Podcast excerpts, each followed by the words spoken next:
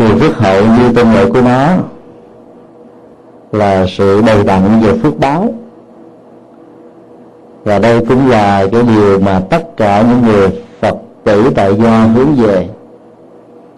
Nhân chuyến thông viếng chùa phước hậu lần này chúng tôi xin à, chia sẻ một phần đầu của bài kinh phước lành.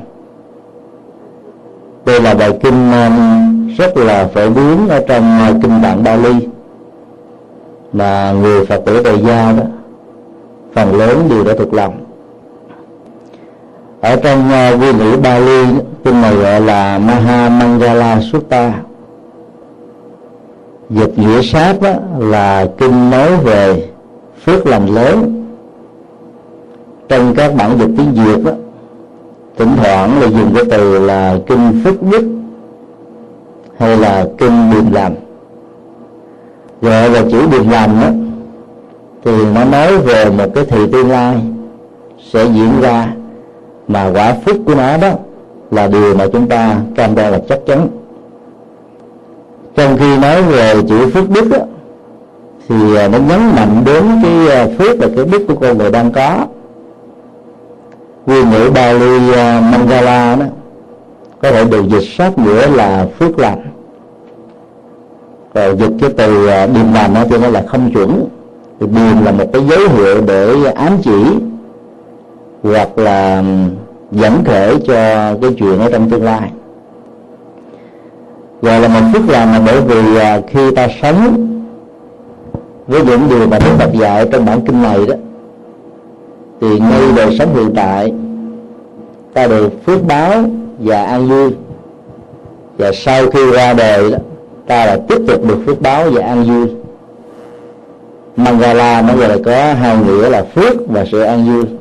Còn dịch là điềm lành đó thì nó không lột tả hết được ý nghĩa của nó. Bài kinh này à, là một bài kinh à, chỉ có à, 12 câu kệ mỗi câu gồm có bốn hàng. Mỗi hàng gồm có năm chữ. Và cái xuất xứ bài kinh nó rất là ấn tượng ở chỗ đó người đương cơ pháp hội hỏi đức phật thuyết giảng bài kinh này không phải ở trên hành tinh của chúng ta, mà là du hành từ một hành tinh khác. Nguyên ngữ của bài kinh gọi là một vị chư thiên, có hào quang chiếu sáng khắp toàn thân. Và đến gặp Đức Phật vào khoảng à, bốn năm giờ khuya, lúc mà tất cả con người đang say giấc nồng thì điều mà vị thiên nhân này đặt ra đó đó là bạch đức thế tôn.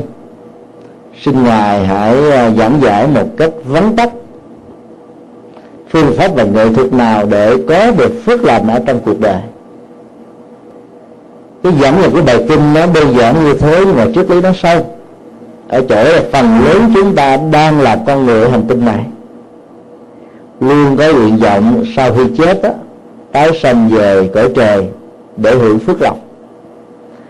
Trong khi đó, đó vị thiên nhân tức là con người ở hành tinh ngoài hành tinh của chúng ta đang sống là mong mỏi những phước báo để được làm con người trên hành tinh này.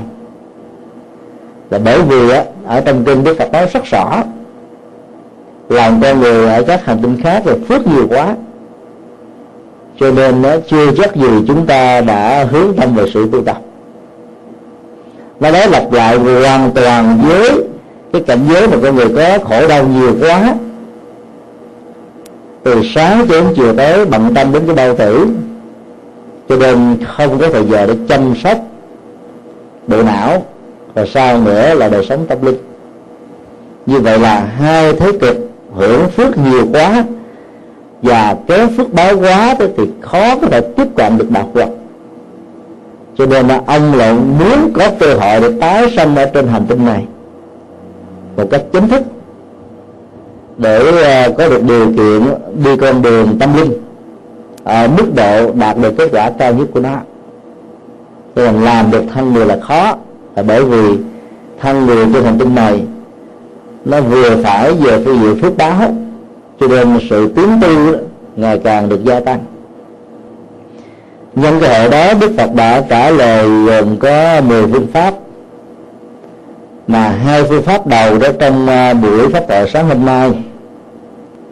Chúng tôi à, tạm gọi đó là môi trường và à, cuộc sống như là một trong những yếu tố rất quan trọng dẫn tới thái độ sống hạnh phúc hay là khổ đau của từng con người mỗi một bài, kệ ở trong à, kinh à, phước làm này đó nó gồm có bốn câu mà ba câu ở trong mỗi bài kệ đó được xem là các phương pháp các bước đi các cách thức thực tập. Mỗi một điều phước làm đó, thì gồm có tối thiểu là từ 3 cho đến 6 yếu tố mà việc thực hiện và áp dụng chúng vào trong đời sống đó sẽ mang lại an lạc hạnh phúc cho chúng ta không chỉ ở đời này mà còn kéo dài ở trong đời tương lai. Vì thế đức phật đó, tương lai là kết quả của hiện tại. Cho nên chăm sóc phước lành ở hiện tại đó là cách thức để chúng ta gây dựng hạnh phúc ở trong à, đời sống của những năm kéo theo sau hoặc là của những đời sau. Cái câu gợi đầu là cái câu kệ hỏi của vị thiên nhân câu kệ à, thứ 14 đó là câu kệ kết thúc của Đức Phật. Và đây, câu kệ thứ 12 là kết thúc. Và 10 câu kệ còn lại đó là nó liên hệ đến một phương pháp. Thì bây giờ chúng ta bắt đầu vào làm phương pháp đầu tiên đó là môi trường và cuộc sống. Thì rõ ràng à, theo quan điểm của đức phật đó là môi trường nó gồm có um, tất cả các hoàn cảnh thuận và nghịch ở trong đó nó có đối tượng của con người.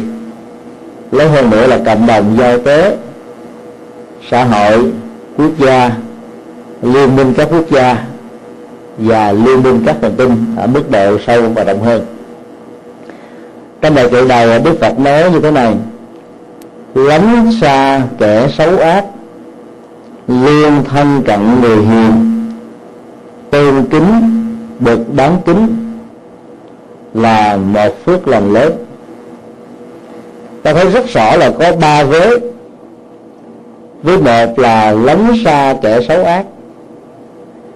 Với thứ hai đó là tôn kính cho bậc đáng kính. Và với thứ ba là thân cận những bậc thường. Và bởi vì à, môi trường giao tế giữa con người với con người đó, làm cho chúng ta trở thành một phần như vậy giao tế là yếu tố một mặt tạo ra một con người xã hội. Như là một nhu cầu không thể thiếu. Mặt khác đó, nó làm cho thói quen về dân hóa phong tục tập quán ảnh hưởng đến đời sống của chúng ta rất nhiều. Do đó đó phải chọn bạn mà chơi và phải chọn người mà tiếp xúc. Thì cái sự đảm bảo về đời sống đạo đức đó, mới đạt được ở mức độ khác cao. Lấn xe kẻ xấu ác là một yếu tố rất cần thiết là bởi vì các hạt giống xấu đó, trong tâm thức của con người vốn có sẵn trải qua nhiều kiếp sống. Khi thì à, ta đóng vai trò là người cầm cân để một quốc gia lúc đó thì ta làm một cái vai trò công dân ở trong xã hội. Khi thì ta làm người thiện lúc đó thì ta làm người ác thiện và ác dẫn đến các hạt giống tốt và xấu đó luôn luôn tồn tại một cách lẫn lộn trong kho tàng tâm thức của con người vốn không mất đi sau tiến trình tái sinh trải qua từng kiếp sống. Thì từ à, chỗ đó mà việc tiếp xúc với những người tốt đó, sẽ làm cho hạt giống tốt được trở dậy và tiếp xúc với người xấu đó, sẽ làm cho hạt giống xấu đó, trở thành như là một thói quen. Dần già rồi đó, chúng ta trở thành chính những con người xấu đó. Ở trong môi trường giao tế nó luôn luôn diễn ra theo cái thế là ảnh hưởng lẫn nhau.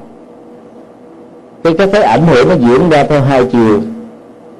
Hoặc là mình ảnh hưởng trên người đó, hoặc là người đó sẽ ảnh hưởng trên mình.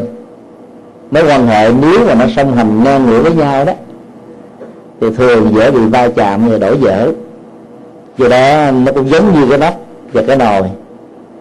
Có một cái được phủ trình và một cái bị chứa đựng. Có rất nhiều người có một cái niềm tin um, hơi chủ quan. Nghĩ rằng là mình tiếp xúc với những người xấu đó, chẳng những không bị tập tành những thói quen xấu, ngược lại mình có thể hỗ trợ cho người đó ở một phương diện nhất định nào nhất là trong mối quan hệ tình thân, dẫn đến tình yêu. Ta cứ đưa hy vọng rằng là cái người bạn tình mà mình đang để tâm với mắt, có những cái thói hư tật xấu, nhờ cái tình yêu chân thành, ta có thể đổi được tính cách của người này.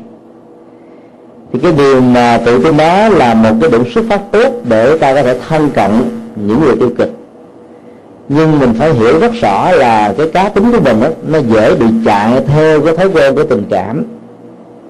Và rồi đó mình tự an ủi với chính mình nhiều hơn. Và nếu không thay đổi được người đó thì sẽ đến lúc ta bị người đó thay đổi. Cái cơ chế tác động về cá tính này đó nó là một cái quy luật mà cái nào mạnh với hạt giống năng lượng tốt đó, nó sẽ tác động lên cái người còn lại. Cho nên nếu ta chưa phải là một nhân cách bất thối chuyển về đời sống đạo đức. Thì việc giao du với kẻ xấu thì ta sẽ trở thành người đó ở trong tương lai. Đây là cái triết lý mà đức phật đã dạy. Dân gian việt nam cũng có câu nói um, tương tự và ảnh hưởng trước lý của nhà phật đó là gần một thì đen. Phần lớn đó, cái việc là tiếp xúc đó, nó sẽ tạo ra cái tiến trình như vậy. Năm lần có mặt tại trại giam K20 huyện trên tỉnh Bến Tre và điều ờ, gần đây nhất đó là ngày à, 31 tháng 5 2008 chúng tôi đã có cơ hội tiếp xúc ờ, gần 2.000 phạm nhân với mức án hình sự từ 5 năm cho đến 20 năm tù giam về những cái tội giết người, cướp giật có tổ chức, buôn bán sự cây ma túy, tổ chức mại dâm và nhiều cái ờ, tội hình sự khác. Thì tại đây đó chúng ta biết đó là một cái sự tập hợp của phần lớn những con người mà quá khứ của họ đó. Nó có một cái vết mực ở trên cái um, cái mảnh đất tâm trong sáng. Và họ đang nỗ lực để mà tẩy rửa cái vết mực đen này để trở thành một con người hoàn toàn làm mới. Chúng tôi thường yêu cầu họ đó mỗi khi ờ, có cơ hội ngồi tâm sự chia sẻ với nhau đó thì có ba điều không nên nói. Thứ nhất đó, là cái quá khứ đen biết của mình. Cái thứ hai đó là những cái kinh nghiệm trong thế giới giang hồ. Và cái thứ ba đó là suối những người đang cùng ở chung một cảnh hướng với mình đó, lún nước sâu trong con đường tội lỗi vì nghĩ rằng là không có nhân quả nghiệp báo và không có tương lai tại các trại giam ở Việt Nam và một số nước ngoài khác đó, phương tiện giải trí hoàn toàn không có. Các phạm nhân đó, không có báo để đọc không có tạp chí để xem không có tivi để thưởng thức không có radio để nghe. Do đó, đó là một ngày đó từ 6 đến 8 tiếng làm việc để chuộc tội. Thời gian còn lại đó là ngã lưng xuống mặt đất là ngủ liền vì mỏi mệt quá. Cho nên nó là dần dà là những cái hạt giống tốt đó, nó không được tưới tẩm thêm. Những hạt giống cũ đó đang bị đè nén bởi luật pháp và sự trừng phạt trong ngục tù. Nó không có cơ hội để tháo gỡ. Do đó có nhiều người sau khi mãn án tù, chẳng những không trở thành người mới và ba ngày sau đó tiếp tục bị bắt vào tù nữa. Và vì hạt giống đơn đó vẫn còn nằm y nguyên. Ngồi chia sẻ tâm sự giữa bài với nhau đó thì người ta có thói quen là kể về mình. Mà cuộc đời của những người như thế đó cái tốt thì ít cái xấu thì nhiều. Ở trong đó, đó chúng tôi thấy là có khoảng vài chục em thiếu niên tuổi từ 14 cho đến 18 bị gia một cái tội là dính líu vào đường dây buôn bán ma túy. Nếu như các em đó nó bất hạnh mà ở chung với cái máu của những người lớn trong thế giới văn hồ nhiều, thì việc kể về cuộc đời anh hùng ở trong thế giới đen và đỏ đó sẽ làm cho các em mà đựng quá nhiều các hạt giống của sự tiêu cực. Và con người là một phần của những gì mà người ta tiếp xúc cho nên khi mà cái không gian đối tượng của sự tiếp xúc đó bị giới hạn để những cái người mà quá khứ của họ nó nó vướng đầy những nỗi đau, thì cái sự nghe của con người đó khó có thể đủ sức để mà lọc và tẩy gì cần giữ lại và những cái gì cần phải loại trừ cho bên ngoài. Cho nên kể về quá khứ đã đen của mình sẽ là một điều bất hạnh cho những người ở cùng phòng chúng tôi đã yêu cầu à, họ cũng không nên à, xúi dục những người khác là tiếp tục đi con đường đó. Thì có một số người mất phương hướng khi quẩy mặt, nhìn lại cái quá khứ của mình. Toàn là nỗi đau, toàn là bế tắc, toàn là những hạt giống xấu. Và họ nghĩ rằng là mình không còn tương lai nữa. Giả sử có nỗ lực làm mới đó, chưa chắc cuộc đời đã dung tha người thân đã chấp nhận. Và cái phân biệt đối xử trong cộng đồng đó, luôn luôn có. Bởi vì nó gắn liền với cái lý lịch mà sau này đó, khi đăng ký làm bất cứ ngành nghề chức việc gì cũng khó mà có thể được người ta chấp nhận. Bởi vì cái mạng ám ảnh về những hành động xấu đó vẫn làm cho những người chủ nhất là tư nhân không dám nhận mình từ đó đó, họ nghĩ rằng cái việc mà lún lút sâu trong cái đề tài lỗi đó đó là cái chuyện mà biết không sợ súng, tiền không sợ lỡ. Và nó diễn ra như là một tâm tâm lý rất là hiển nhiên ở rất nhiều người. Do đó, việc tâm sự, kể chuyện, liên hệ với những cái kinh nghiệm này đó sẽ làm cho người nghe của mình hướng lấy rất nhiều hạt giống khổ đau. Và đây chính là một sự bất hạnh. Điều yêu cầu thứ hai của chúng tôi đối với các anh chị em tại đây đó đây là hãy à, thực tập một thói quen chơi chữ nhà tù và nhà tu đó, khác nhau ở cái dấu quyền của chữ thứ hai. Như vậy là thay vì mình nghĩ rằng, mấy năm tháng có mặt ở trong trại giam để mà bị trừng phạt, thì cái tính chất về mạng nhân nó mới trở dậy làm cho chúng ta bị khổ đau ngày và đêm ở trong mặt cảm tội lỗi vốn không phải là điều tốt về phương diện tâm lý học điều mà khởi phát để cho chúng ta có thể làm mới đó theo đức phật đó, đó là nhận thức lỗi lầm là một thói quen xấu. Rồi như quyết tâm từ bỏ không tái phạm trong tương lai nhưng không để cho cái mặc cảm tội lỗi đó dần xéo chính mình. Thì đây là cái ờ, điểm xuất phát khá tốt và tích cực. Cho nên ta chỉ cần đổi cái dấu quyền thành cái dấu bằng thì nhà tù trở thành nhà tu. Nhà tu um, đối với Phật giáo đó thì mỗi năm nó gồm có ba tháng hè chư tăng đó, thường là ở yên một chỗ. Một số vị thì vào rừng sâu núi thẳm hay là có mặt ở trong thấp để mà tái nạp lại bình năng lượng tâm linh. Sau 9 tháng là Phật thì như vậy là những người tu như thế còn cố tình tìm cái thời gian là không gian thích hợp nhất để tu tập một cách buông mật hơn. Còn các anh chị tại đây đó thì uh, nó đã có được một môi trường cách ly với xã hội và cộng đồng. Nếu mình bỏ đi cái giới quyền thì cái nhà tù sẽ trở thành nhà tu. Giới quyền đó được định nghĩa là lòng tham lòng sân lòng si ích kỷ hận thù chân chấp và những cái hành động, lời nói, tư duy và việc làm có hại cho tha nhân, có lợi ích cho mình ở hiện tại nhưng nó không có tương lai. Thì ta chỉ cần nỗ lực tháo lên tất cả những hành động mang tới cách giới quyền như vừa nêu, thì ở trong tù chính là một cơ hội tu rất là tốt. Chúng tôi đồng thời cũng đề nghị à, những người à, giám thị và tổng giám thị của trại giam hãy lưu tâm đến yếu tố giáo dục bởi vì nó mới làm cho con người thức tỉnh được trọn vẹn. Còn nếu chỉ lấy cái yếu tố trừng phạt đó, làm chuẩn và nghĩ rằng là nó là cái ờ, cách để ờ, cho những người này sợ mà không dám làm nữa đó thì nó chỉ đúng một phần.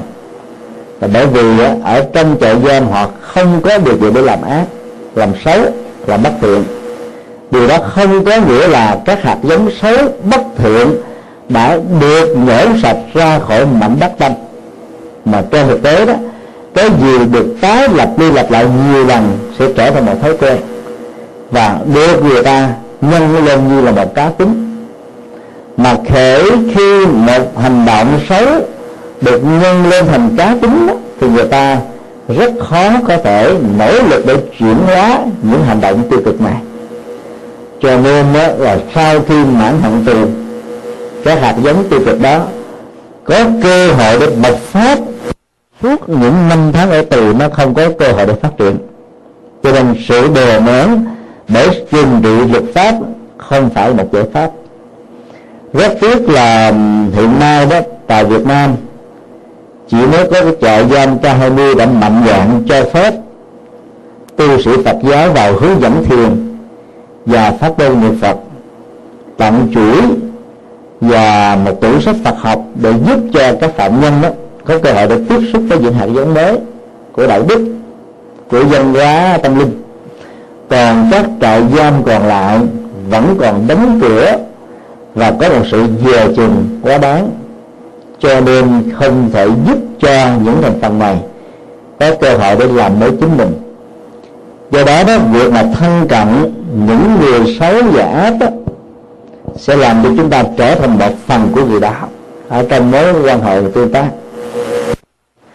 Các vị bồ tát ở trong ờ, kinh điển đại thừa thường phát nguyện là gần gũi với những thành phần này qua phương pháp đồng sự để giúp cho họ nở ra được nỗi khổ và niềm đau. Cuối tháng 12 năm 2007 chúng tôi có đọc được một mẫu tin ở trên uh, trang web buddhistjournal.tv kể về cái sự kiện là gần đây tại Nhật Bản các nhà sư nhập thế đó đã hoạt động Phật sự rất là tích cực. Các thầy vào trong uh, các quán bar và những khu ăn chơi nổi tiếng. Mà ở tại Nhật á thì người ta cho phép mình đăng ký giờ trả tiền bằng hoàng nơi mà ăn chơi cái thứ lầu xanh nó cũng có mặt của các nhà sư nghiệp lúc đầu đó nó tạo ra sự đàm tiếu rất lớn. Và đến cái giờ đăng ký các nhà sư đó, thì à, một hiện tượng rất là đặc biệt đã xuất hiện. Đó là các nhà sư lên ca các bài đạo ca với cái nhạc điệu du duyên trầm bổng nhẹ nhàng và nó đi vào đời sống nội tại hết sức là sâu lắng. Thế giới anh chơi của lầu xanh này đó phải dừng hết tất cả các hoạt động và đưa ánh mắt theo dõi về các hoạt động của các nhà sư này hạt giống về tâm linh đạo đức và đời sống an lạc hạnh phúc đạo tạo bắt đầu được gieo trồng một cách có ý thức đối với những người sống ở trong sự lúc lúc sâu của thế giới giác quan.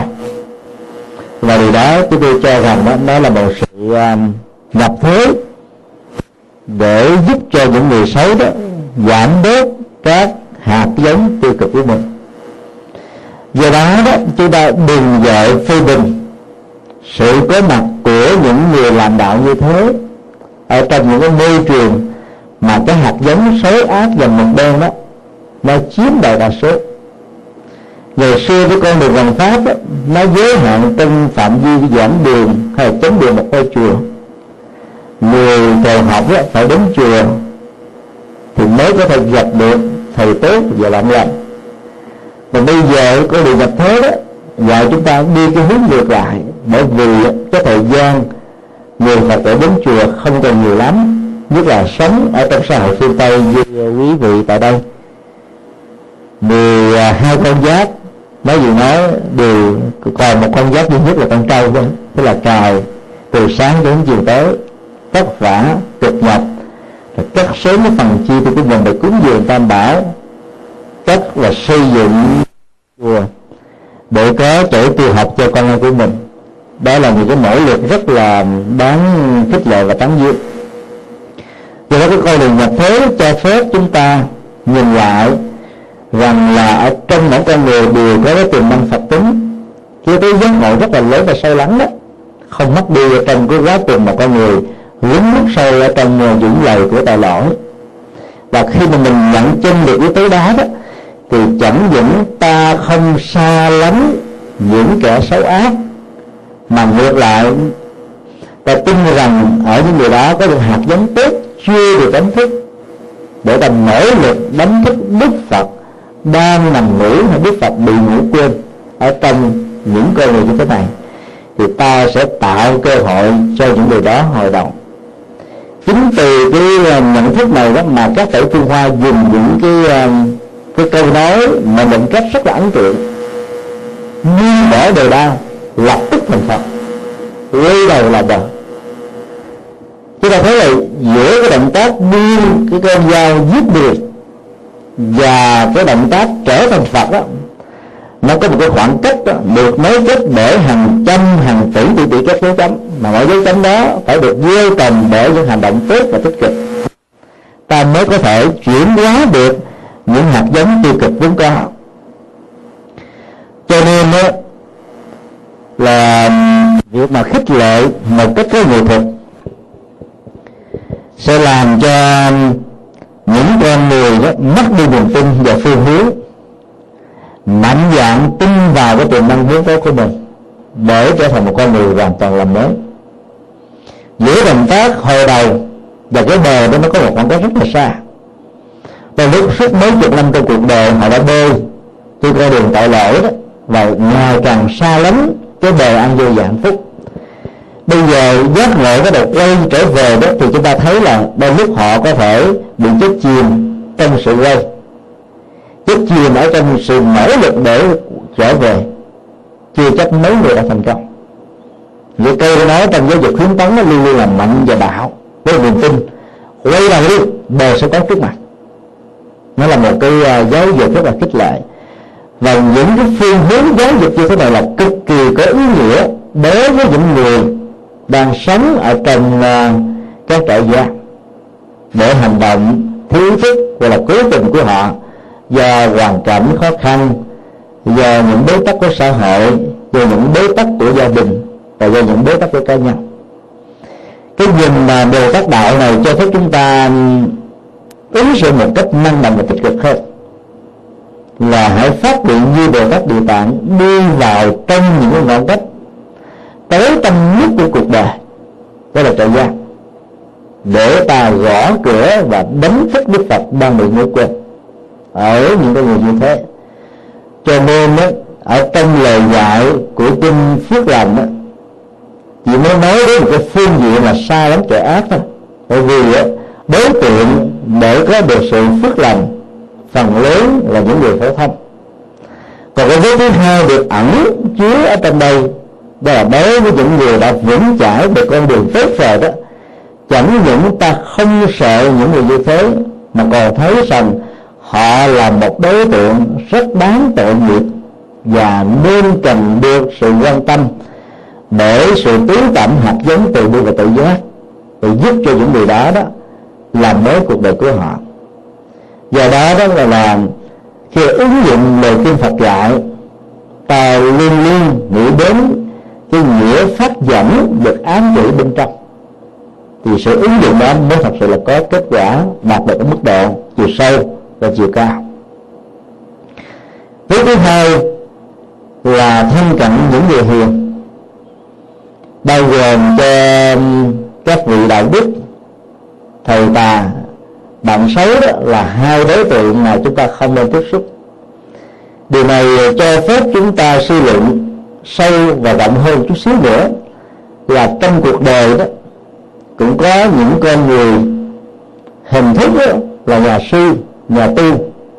Nhưng mà tâm và hành động, lời nói và việc làm hoàn toàn không có sự tương thích cho nên là tin tưởng vào những người xuất gia. Thì cái yêu cầu căn bản, họ phải là những người xuất gia chân chính. Chứ phải họ thấy thầy là theo thấy xưng là phật tử là ta có thể kết giao do đó là đối tượng thân cận trong tình huống này phải là những người hiền, những bậc thánh, những người cao thượng. Để việc tiếp xúc giao lưu với người đó, ta không có bất kỳ một sự lo ngại nào về vật nào. Những con người được gọi là thanh và hiểm giàu là phật tử đi nữa việc gần gũi họ để lại cho chúng ta rất nhiều nỗi mất mát tâm mình luôn luôn bị dao động, không an, không yên, không hạnh phúc. Tiếp xúc với những con người tiêu cực đó đó, cái năng lượng xấu đó, bắt đầu nó tác động, ảnh hưởng, chi phối đến con người chúng ta rất là nhiều. Ta phải hiểu là mỗi một con người nó qua tư duy, tỏ ra xung quanh một cái trường sinh học, tâm thức. Trường sinh học này nó có cái tác dụng đó là dẫn thể giống như một cái ờ, làn nước mà càng đi ra bên ngoài. Và khi giao tiếp xúc với những người tốt đó, thì tâm mình nó được an vui hơn. Tại vì cái sự giao thoa giữa trường sinh học tâm linh của họ và ta nó tăng trưởng và khích lệ các hạt giống vốn có là tốt lành được sinh sôi và nảy nở. Cho nên một ngày mà gần những bậc cao tăng hay là thậm chí chỉ có 50 phút gần những người bạn lành lòng mình cảm thấy an vui, hạnh phúc, bình an vô cùng. Còn mình tiếp xúc với những người mà tiêu cực á về cảm thấy nó mỏi mệt lắm. Và thậm chí đó là tình cờ nghe người ta nói chuyện xấu thôi. Cái năng lượng tiêu cực đó nó là tác động đến tâm thức của mình rồi. Giờ nó làm cho mình nó bị ám ảnh. Và biết nó không vượt qua được cái này. Ăn không ngon, ngủ không yên là chuyện cũng thường xuyên xảy ra thường tiếp xúc với những người hiền thượng và đạo đức. Chính là một cái cách thức để chúng ta kéo và tiếp nạp các cái năng lượng tốt vào trong con người của chúng mình. Và mỗi ngày đều như thế. Thì chắc chắn rằng là các hạt giống xấu đó nó sẽ được loại trừ. Theo tâm lý học Phật giáo thì các hạt giống khi được nạp vào trong tâm thức đó, sẽ được diễn ra theo cơ chế là loại trừ lẫn nhau cái gì mạnh sẽ chiếm cái năng lượng khống chế. Cái gì yếu sẽ bị phủ trừng từ cái cơ cấu nhận thức đó đó ta phải có một cái niềm tin mạnh là việc tiếp xúc với lời kinh rồi uh, tất cả những sách vở kinh điển những minh giảng tốt những người lành văn hóa nghệ thuật và các lĩnh vực nó có cái giá trị giáo dục về đạo đức và tâm linh nhiều chừng nào đó. Thì cái năng lượng tích cực ở chúng ta sẽ sân sôi và lãnh đạo chừng đó. Thì như vậy là có mặt ở trong một cái cộng hưởng tâm linh như vậy đó, nó tạo ra chất an toàn rất là nhiều. Và đây chính là yếu tố trả lời tại sao rất nhiều phật tử ở nhà đã có chánh điện. Cha nghiêng có không thua gì chánh điện ở chùa.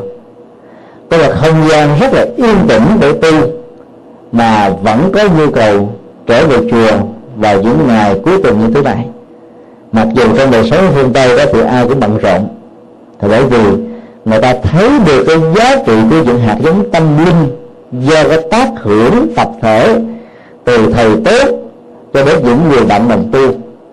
Cho nên đó, việc cắt sớm thời gian ở nhà để có mặt ở chùa là một nhu cầu không thể thiếu đối với những người phật tử tại gia.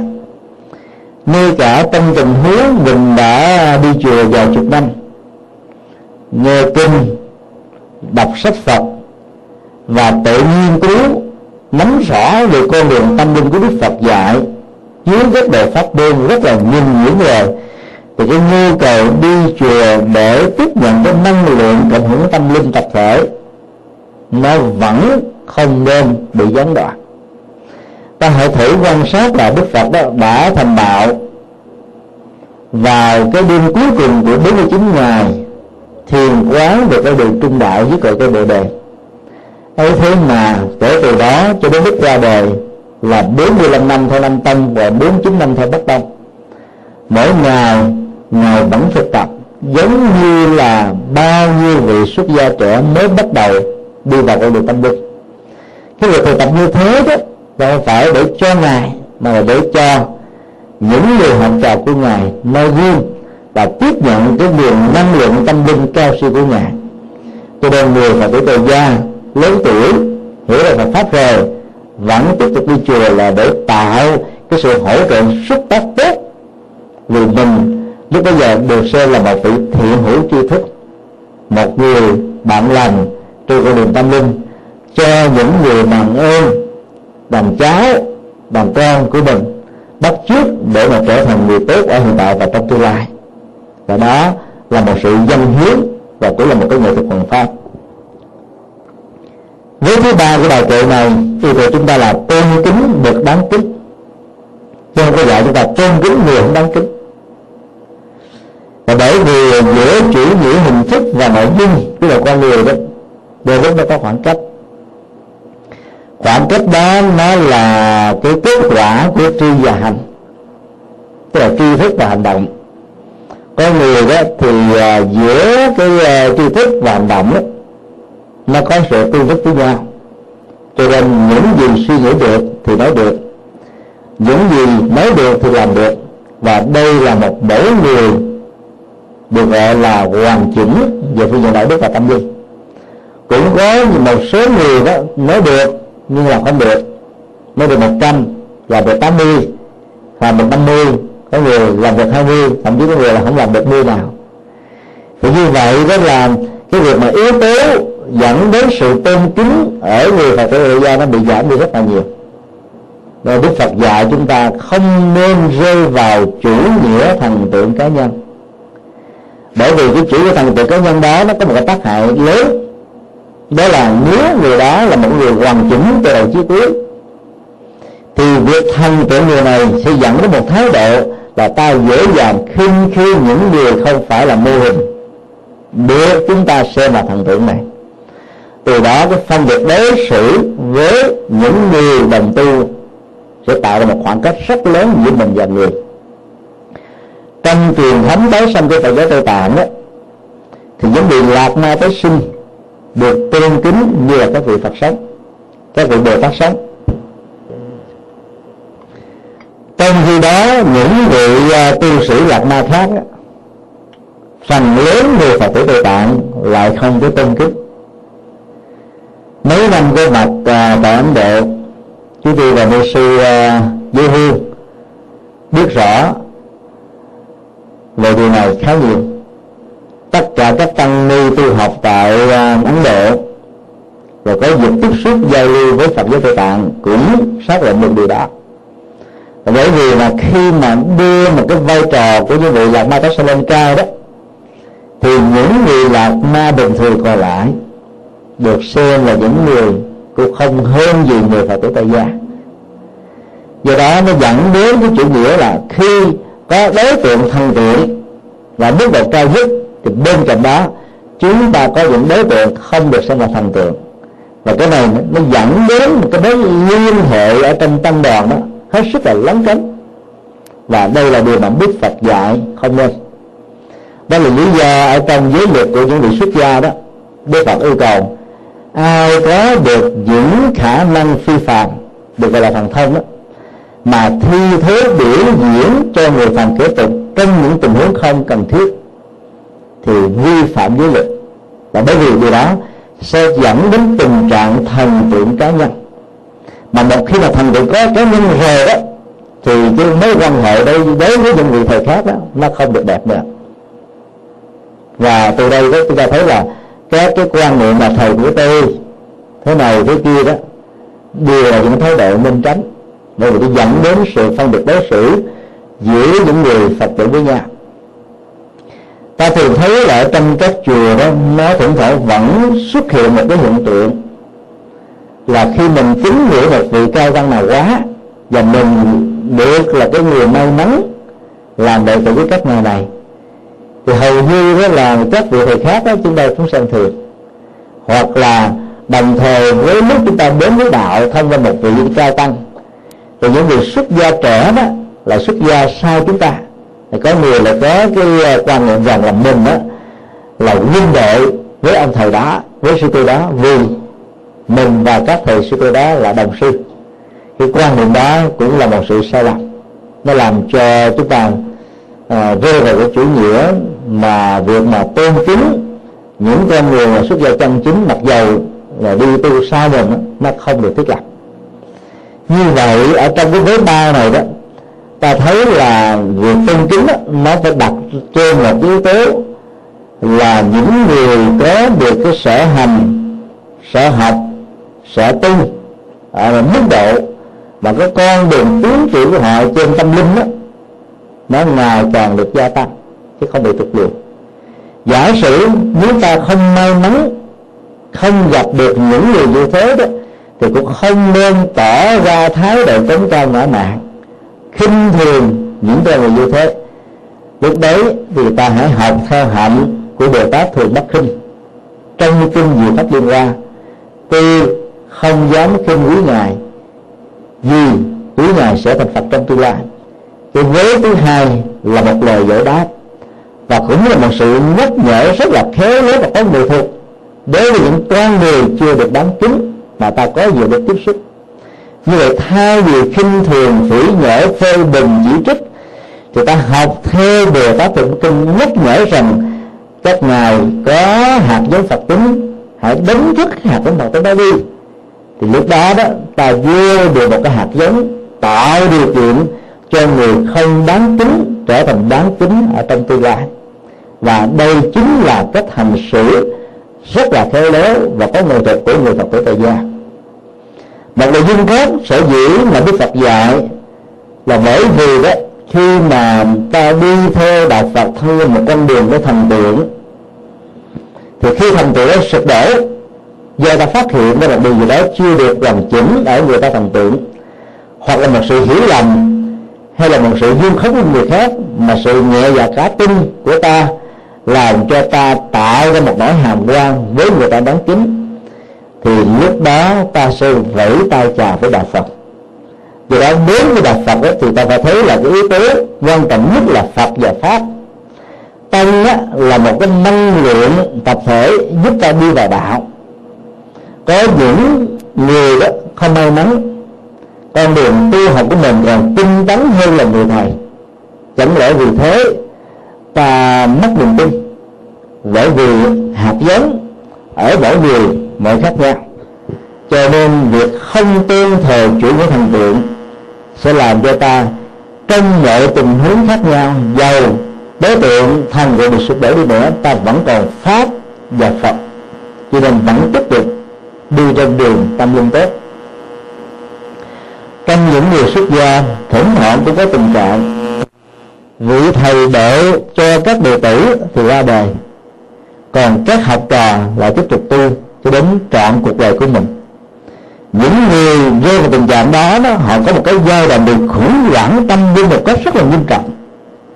Cái đối tượng được mình tôn kính nhất giới thiệu mình tin đạo đặt mình trong quỹ đạo của tâm linh bây giờ không còn là người tu nữa thì liệu cái giới pháp mà mình tiếp nhận từ vị thầy đó đó nó có được trọn vẹn hay không?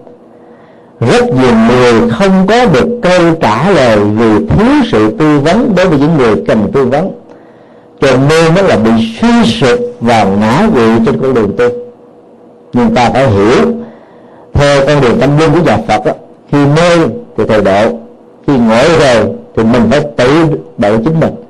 Dầu cho thầy của mình có tiếp tục tu hay là bị xa đời thì con đường tự độ vẫn là yếu tố để giúp cho ta vượt qua được những cái khiếm khuyết ở trong cuộc đời.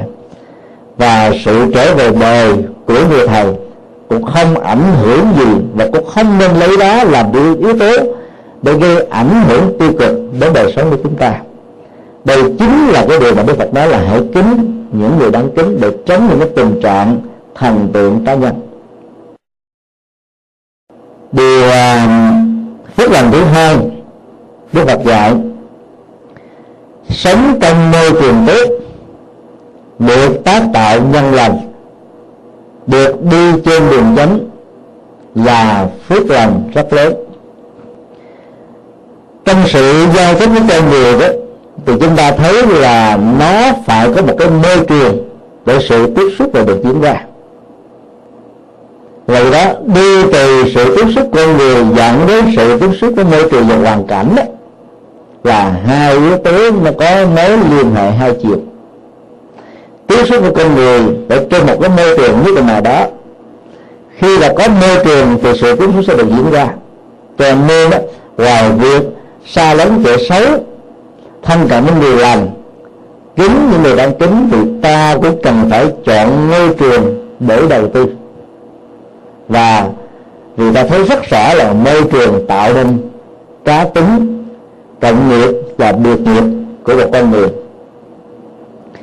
Những người à, đi vượt biên, định cư ở à, thế giới phương tây, nơi mà có cái nền kinh tế thì đó là phát triển, hoặc là đi à, định cư theo dạng bảo lãnh, đoàn tụ gia đình, thì trong 6 tháng đầu đó, hầu như là ai cũng có cảm giác là muốn trở về quê hương của mình vì cái môi trường sống ở đây nó vẻ hơi, hơi uh, cô đơn. Vì nó đất rộng người thưa. Và cái đồng dân hóa này đã đề cao cái chủ nghĩa cá nhân cái tự do cá nhân quá nhiều. Cho nên người ta không dám lăn la tiếp xúc với những người xung quanh bởi vì có thể sợ bị thư kiện hoặc là sợ trở thành là cái đối tượng làm phiền người khác. Vì đó đôi lúc đó, ở bên cạnh nhà mà mình không biết cái ông bà bên cạnh là ai tên tuổi gì? Như thế nào? Nghề nghiệp ra sao? Từ cái chuyển nghĩa từ do cá nhân đó đó nó làm cho con người có khuynh hướng là sống với chính mình nhiều hơn. Cho nên dần già rồi cái tình làng nghĩa sống trong nền văn hóa của Việt Nam nó mất đi. Và những cái ngày cuối tuần đó, được đầu tư vào sinh hoạt cộng đồng và xã hội đó làm cho chúng ta có cái phần tương tác. Và đây chính là cái môi trường để giao lưu và tiếp xúc. Có người đó thì đến những cái nơi rượu chè cờ bạc. Hay là những cái phương tiện ăn chơi để giải trí. Nghĩ rằng là cuộc đời của mình suốt một ngày 8 tiếng mỏi mệt vất vả tiền bạc tài sản làm ra mà không có hưởng thụ nó thì uổng quá. Cho nên người ta cứ tha hồ mà thụ từ lao mà có mặt ở trong những nơi từ như thế thì dần dà rồi để mình đánh mất chính mình mà không không thấy. Kể từ khi cái biên giới giữa um, Việt Nam và Campuchia đều thiết lập ở tại Tây Ninh đó, thì những sân bài ở phía biên giới Campuchia đó nó trở thành là cái môi trường xấu cho người Việt Nam ở Sài Gòn đến để mà chơi. Việc đánh bài ở tại Việt Nam nó trong mấy chục năm vừa qua được xem là bị cấm vì nó dẫn đến những cái ờ, tệ nạn xã hội rất là lớn. Những nơi mà dân trí nghèo đời sống dân tế thấp á, thì người ta thường nuôi hy vọng là nếu mình may mắn thì có thể đổi đời được. Nhưng mà trong các người chơi đánh bài như thế hầu như tất cả đều là người thua. Vấn đề còn lại là thua trước hay là thua sau? Người vốn ít thì thua trước, người vốn nhiều thì thua sau. Ấy thế nào nhiều người không thấy được điều này. Có mặt ở trong môi trường đó thì trước sau gì cũng sạch sành xanh làm bạn và thậm chí là bác thằng đồng cái lần này chúng tôi đi du lịch uh, tại Campuchia và đi về bằng đường bộ. Thì uh, khi mà đón một chiếc xe taxi ở tại biên giới tây ninh đó từ đó mà về tại chùa giác ngộ đến tận nơi tận chỗ mà chỉ có 150 ngàn tức là khoảng 10 đô vào thời điểm đó. Chúng tôi hỏi tại sao mà nó rẻ thế? Tại vì nó cả trăm cây số. Ở Việt Nam mình mỗi một mét ờ, một cây số như thế là nó sáu chục sen Hoa Kỳ đó. mà số lượng cây số nhiều như vậy, tại sao có một trăm năm chục ngàn? Thì anh tài số mới trả lời, tôi thực ra cũng phải tốt gì với thầy đâu. Tôi đâu phải phật tử. Và vậy vì tôi được thuê chở khách đánh bài lên vùng biên giới này. Và khách đánh bài đó, ở chơi từ là ba ngày cho đến một tháng, chừng nào hết tiền mới đi về. Người ta bao thuê luôn mà. Cho nên thay vì tôi đi về sẽ không thì tôi chở thầy tôi có thêm một trăm rưỡi ngàn có kiếm thêm được cái nào hay cái đó. Thì họ nói rất là chân tình. Cho nên nó trở thành như là cái giá mặt ước à thì từ đó mình mới thấy là rất nhiều người đó có mặt ở trong môi trường xấu này nhưng mà họ cứ nghĩ rằng mình sẽ làm giàu. Mình sẽ giàu sang phú quý mà không ngờ là càng ngày tài sản gia tài sự nghiệp gì nó tổn thất hết trơn. Bán trước bán sau con người á, là thua quá là phải ly dị luôn. Rồi bà vợ đã không chấp nhận được. Và hai người đều ngay lấy đi. Thì chúng ta thấy là cái môi trường mà nó không thuận đó, nó dẫn đến cái tình trạng là chúng ta bị tổn thất rất là nhiều. Môi trường tốt nó, nó sẽ giúp cho mình tác đạo được nhân lành và đi lên con đường chánh. Cái quy trình nó diễn ra là một cái yếu tố rất là tất yếu và tự nhiên. Kể từ khi ờ, chúng ta có mặt ở tại nền văn các phương tây đó thì cái hạt giống của phong tục tập quán và nền văn hóa của việt nam dần dần chúng ta bị quên đi rất là nhiều. Ở tại Việt Nam đó, mình có thói quen là chạy xe phải lạng là lách. Nhưng mà không đó là mình không có đi ờ, tới nơi và tới chỗ đúng giờ xe bị kẹt rất là nhiều. Nhưng mà khi mình qua cái môi trường mới của Hoa Kỳ rồi đó thì mình chạy theo làng đà hoàng. Đường thì ờ, tối thiểu là từ ba làng cho đến sáu làng xe cho nên là không ai phải lắng ai không ai phải ờ, ăn gian với luật pháp mặc dù cảnh sát giao thông rất ít qua đường phố. Mà ý thức về tôn trọng luật pháp đó, nó gắn liền với cái nỗi sợ hãi bị phạt nhất là về insurance. Cho nên làm cho chúng ta đi vào trong cái nồi nước này rất là nhanh. Cho nên là cái nghiệp cũ chạy xe lạng và lách ở Việt Nam nó được chuyển hóa. Là bởi vì chúng ta đang có mặt ở trong môi trường tốt và luật thấy không ở Mỹ là được xem là cái nơi có rừng luật cái gì cũng có luật ở trên đụng ra chút xíu là chết. Do đó là phải uh, tuân thủ nó bằng không á người ta không có chỗ đứng. Và sự phát triển của chúng ta nó không có đường bền do đó là cái môi trường tốt nó sẽ nhào nắng mình theo một cái cách thức. Lúc đầu nó diễn ra theo một cái phản ứng gọi là có điều kiện nhưng dần dần rồi nó trở thành một vô điều kiện. Rồi sáng nay uh, trên xe thì bác chất lượng và các uh, vị đi chung đoàn á, có ngày kể lúc đầu tôi lên ngồi trên xe tôi cảm thấy không có sợi dây đau đó. Cảm thấy uh, nó rất là khó chịu. Mà lúc đầu đó khi mà đeo vào đó cảm thấy nó khó chịu hơn. Thì cái gì nó cũng trở thành thói quen hết. Cái tốt cũng là thói quen mà cái xấu cũng là thói quen.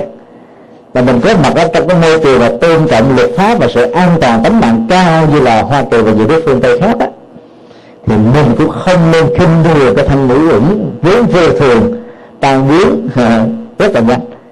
Cho nên ta phải tôn trọng nó bằng cách là phải ờ, khi mà ngồi vào là phải ấn cái nút dây đai để tạo sự an toàn.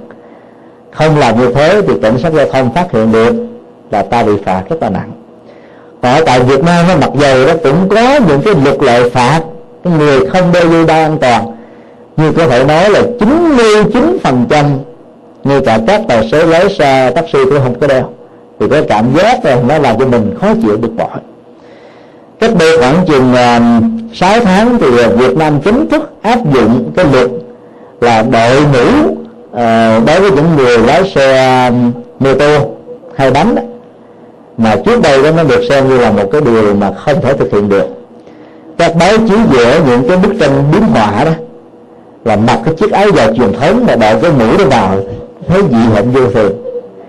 Rồi vẽ hình được ông sư và đội cái mũ đó vô là càng dị hợm hơn đó và nhiều hình thức khác.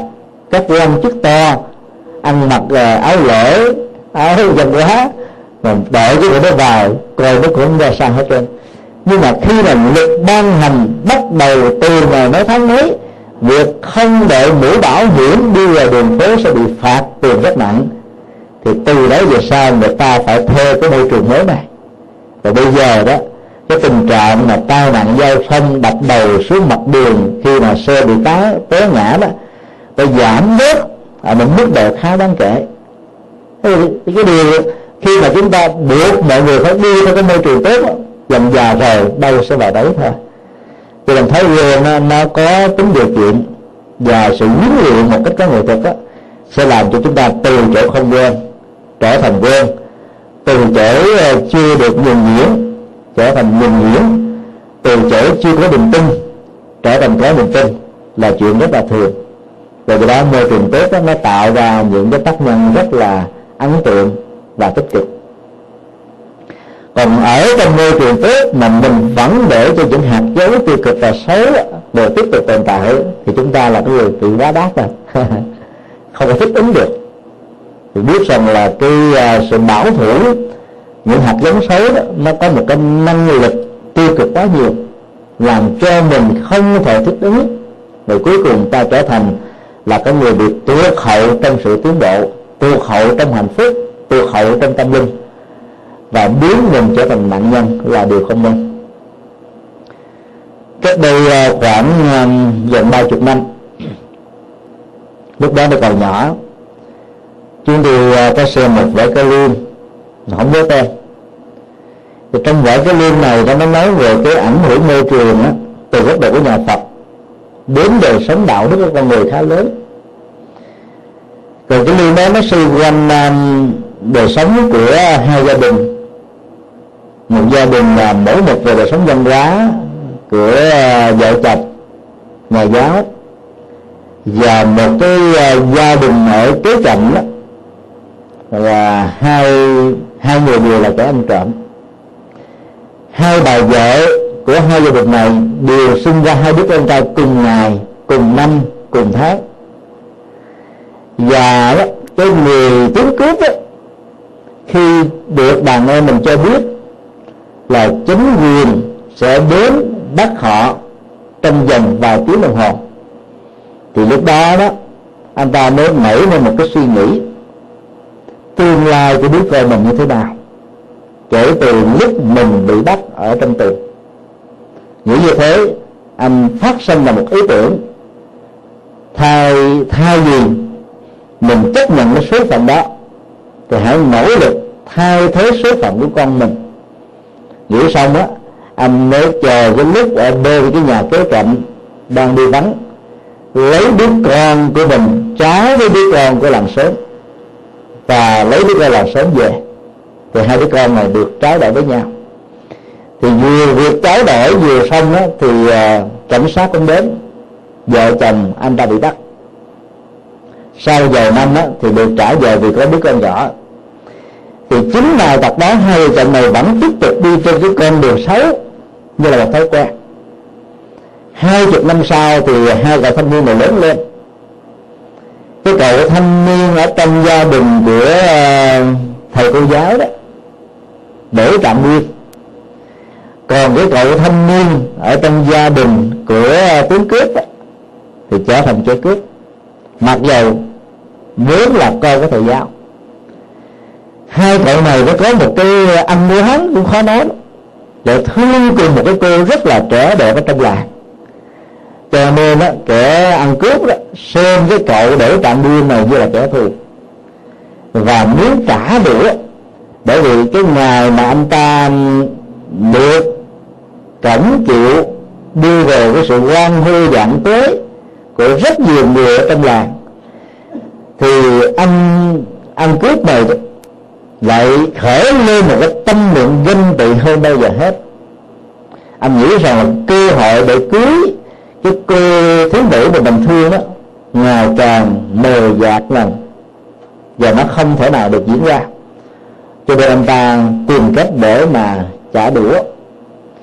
Thì anh ta phục kích ở bên vệ đường để tính giết cái cậu để tạo vui này. Nhưng khi cái cuộc uh, mục kích được diễn ra đó thì anh ta bị phát hiện và bị bắt thì đến quan tòa đó anh ta mới trả lời là sở dĩ anh ta làm như vậy là bởi vì anh ta thương với cô. Mà cô này là không thương anh mà ngược lại là thương cái người uh, người để tạng nguyên từ đó thì tòa à, cũng xử một cách là nhẹ nhàng hơn bởi vì cái ganh tị ở trong tình yêu dẫn đến sự mù quáng và sát hại ta. Cái câu chuyện đó cho chúng ta thấy là một con người có những hạt giống tốt từ một cái gia đình hiền lương và đạo đức. Nhưng khi được cha mẹ của người ăn cướp dẫn dạy đó thì lúc đó các yếu tố thói hư tật xấu cá tính đã ảnh hưởng trực tiếp đến đứa trẻ thơ này. Và ngược lại đó đứa con của gia đình ăn cướp đặt vào trong môi trường hoàn toàn tốt đó, thì cái hạt giống tiêu cực đó được xóa sổ được làm mới. Còn những hạt giống tốt của cái cậu bé con nhà cô giáo này. Lại có mặt ở trong một môi trường xấu cho nên nó không đủ sức để làm cho cái hạt giống đó được sinh sôi và nảy nở. Và kết quả là môi trường tạo nên nhân cách của con người. Chúng tôi suy định rằng là tác giả của vở cái liên đó đó đã hiểu được cái um, học thuyết về nghiệp duyên và hoàn cảnh mà Đức Phật đã dạy trong kinh khá sâu sắc. Cho nên đã cung cấp cho chúng ta một cái vở diễn rất là ấn tượng. Để những bậc làm cha, làm mẹ nó phải hết sức là ý thức và có trách nhiệm một cách nghiêm túc về việc giáo dục con em của mình. Đừng nghĩ rằng ta là người hiền lương đạo đức. Gia đình mình nó có một cái truyền thống đạo đức và gia giáo khá tốt thì con mình tất yếu sẽ trở thành người lành câu nói đó bây giờ cần phải đặt và xét lại rất nhiều. Trong cái môi trường à, xã hội phương tây đó với tự do cá nhân khi mà được đề cao đến một mức khá lớn đó, thì hầu như con em của chúng ta chỉ nương tựa chúng ta khi mà nó chưa đến tuổi thành niên. Thậm chí có rất nhiều em đó, ở tuổi chưa thành niên mà vẫn có cái thái độ và tinh thần tách lập với cha mẹ. Bởi vì luật pháp ở đây cho phép. Nếu cha mẹ la lời rẽ mắng nó được quyền thư kiện mà. Do đó cái sự tách lập này đó dần dần nó dẫn đến là việc giao lưu tiếp xúc với môi trường của riêng nó đó, nhiều hơn là môi trường với cái nền văn hóa mà cha mẹ chúng đã từng có mặt. Cho nên đó là tiếp xúc với văn hóa Việt Nam tại nhà đó đôi lúc chỉ có một, hai giờ. Còn tiếp xúc với cái đồng dân lát mới đó, đến mười mấy tiếng đồng hồ. Và cái gì đó nó có mặt nhiều, nó sẽ trở thành một cái mặt đổi quan trọng, lắng áp còn cái mà chúng ta thao thức muốn trao tặng cho con em của mình, nó quá ít cơ hội để được sanh sôi nảy nở. Dần già rồi, nó sẽ bị lãng quên. Cho nên đó là khi mà di dân sang một quốc gia khác và trở thành công dân của quốc gia này đó, thì hầu như tất cả những công nhân di dân đang bị lâm vào một cái khủng hoảng về văn hóa. Đó là con em thế hệ thứ nhất của mình. Chỉ thừa hưởng được cái nền văn hóa của mình đó khoảng 30 phần trăm. 70 phần trăm còn lại là nền văn hóa của nơi mới. Còn con em mà từ thế hệ thứ hai trở đi đó, tiếp xúc với nền văn hóa này gần như là 90 phần trăm và chịu ảnh hưởng đồng văn hóa của mình chỉ còn có 10 phần trăm thôi. Và nếu chúng ta tính từ cái điểm xuất phát từ cái thế hệ con em thứ hai trở đi thì liệu cái nền văn hóa Việt Nam và mình ấp ủ bao nhiêu năm qua? Như là cái văn hóa tâm linh của đạo Phật mà mình mang theo mình muốn truyền trao cho con em của mình đó, nó còn được bao nhiêu phần trăm đối với thế hệ trong tương lai cháu của chúng ta. Câu hỏi này đó nó buộc chúng ta phải hết sức là thận trọng. Và đưa ra mình đó vào trong cái quỹ đạo mà có thể giúp cho chúng có thể được an vui và hạnh phúc về lâu về dài. Không chỉ những người di dân lâm vào cái hoàn cảnh khủng hoảng văn hóa, mà tất cả những người địa phương tại đây cũng lâm vào tình trạng như thế, bởi vì cái tôi ở trong nền văn hóa này được khích lệ phát triển ở mức độ cao nhất và do đó đó, con em được quyền tự do suy nghĩ hành động theo cái quỹ đạo tốt mà cha mẹ đặt ra. Cho nên sự hư hỏng trong thế giới phương tây đó, nó cũng khá nhiều. Mặc dầu điều hay, điều tốt, học được ở tại những nước tiên tiến cũng rất là nhiều. Nhưng mà cái xấu đó, chúng ta học được đó, có lẽ là nó sẽ nhiều hơn. Bỏ ra cả một cuộc đời một trăm năm để học cái hay, cái tốt ở xứ Mỹ rồi không hết vì bởi vì cứ mỗi một giờ khác trôi qua như vậy nó có hàng trăm các cái bằng phát minh mới, các cái định luật, định lý mới để chúng ta học. Nhưng chỉ cần một giờ học điều xấu tại đây, có lẽ là cả năm điều kiếp sau tử não vẫn chưa hết. Cái môi trường nó có nhiều cái à, tốt và xấu như thế. Do đó là cha mẹ phải hết sức lưu ý để tâm a di đà phật bạch thầy bạch các sư cô. Cô có câu hỏi này là cũng như là có một người bạn hỏi con là uh, về vấn đề Phật giáo. Họ nói là cũng như họ đi chơi mà ở các nơi đó họ thấy một cái chùa là toàn là như là xinh xăm như là như là coi bối coi này coi kia thì họ hỏi con cái đó là có thuộc về Phật giáo không? Thì con mới trả lời là cũng như là thuộc về mà theo như con hiểu biết đó, thì là Phật giáo là không có tính về cũng như là về sinh xăm hay là coi bói rồi này kia nọ đó. Cái đó là không phải thuộc về Phật giáo. Thì xin thầy với cô cho con biết là cái đó là con trả lời đúng hay con trả lời sai cái câu hỏi vừa rồi đề cập đến vấn đề à, cái phong tục sinh sanh ở một số ngôi chùa, đặc biệt là những chùa dùng quê ở Việt Nam. Và cái mối quan tâm à, của những người à, đang muốn đi trên con đường chánh tính của Phật giáo.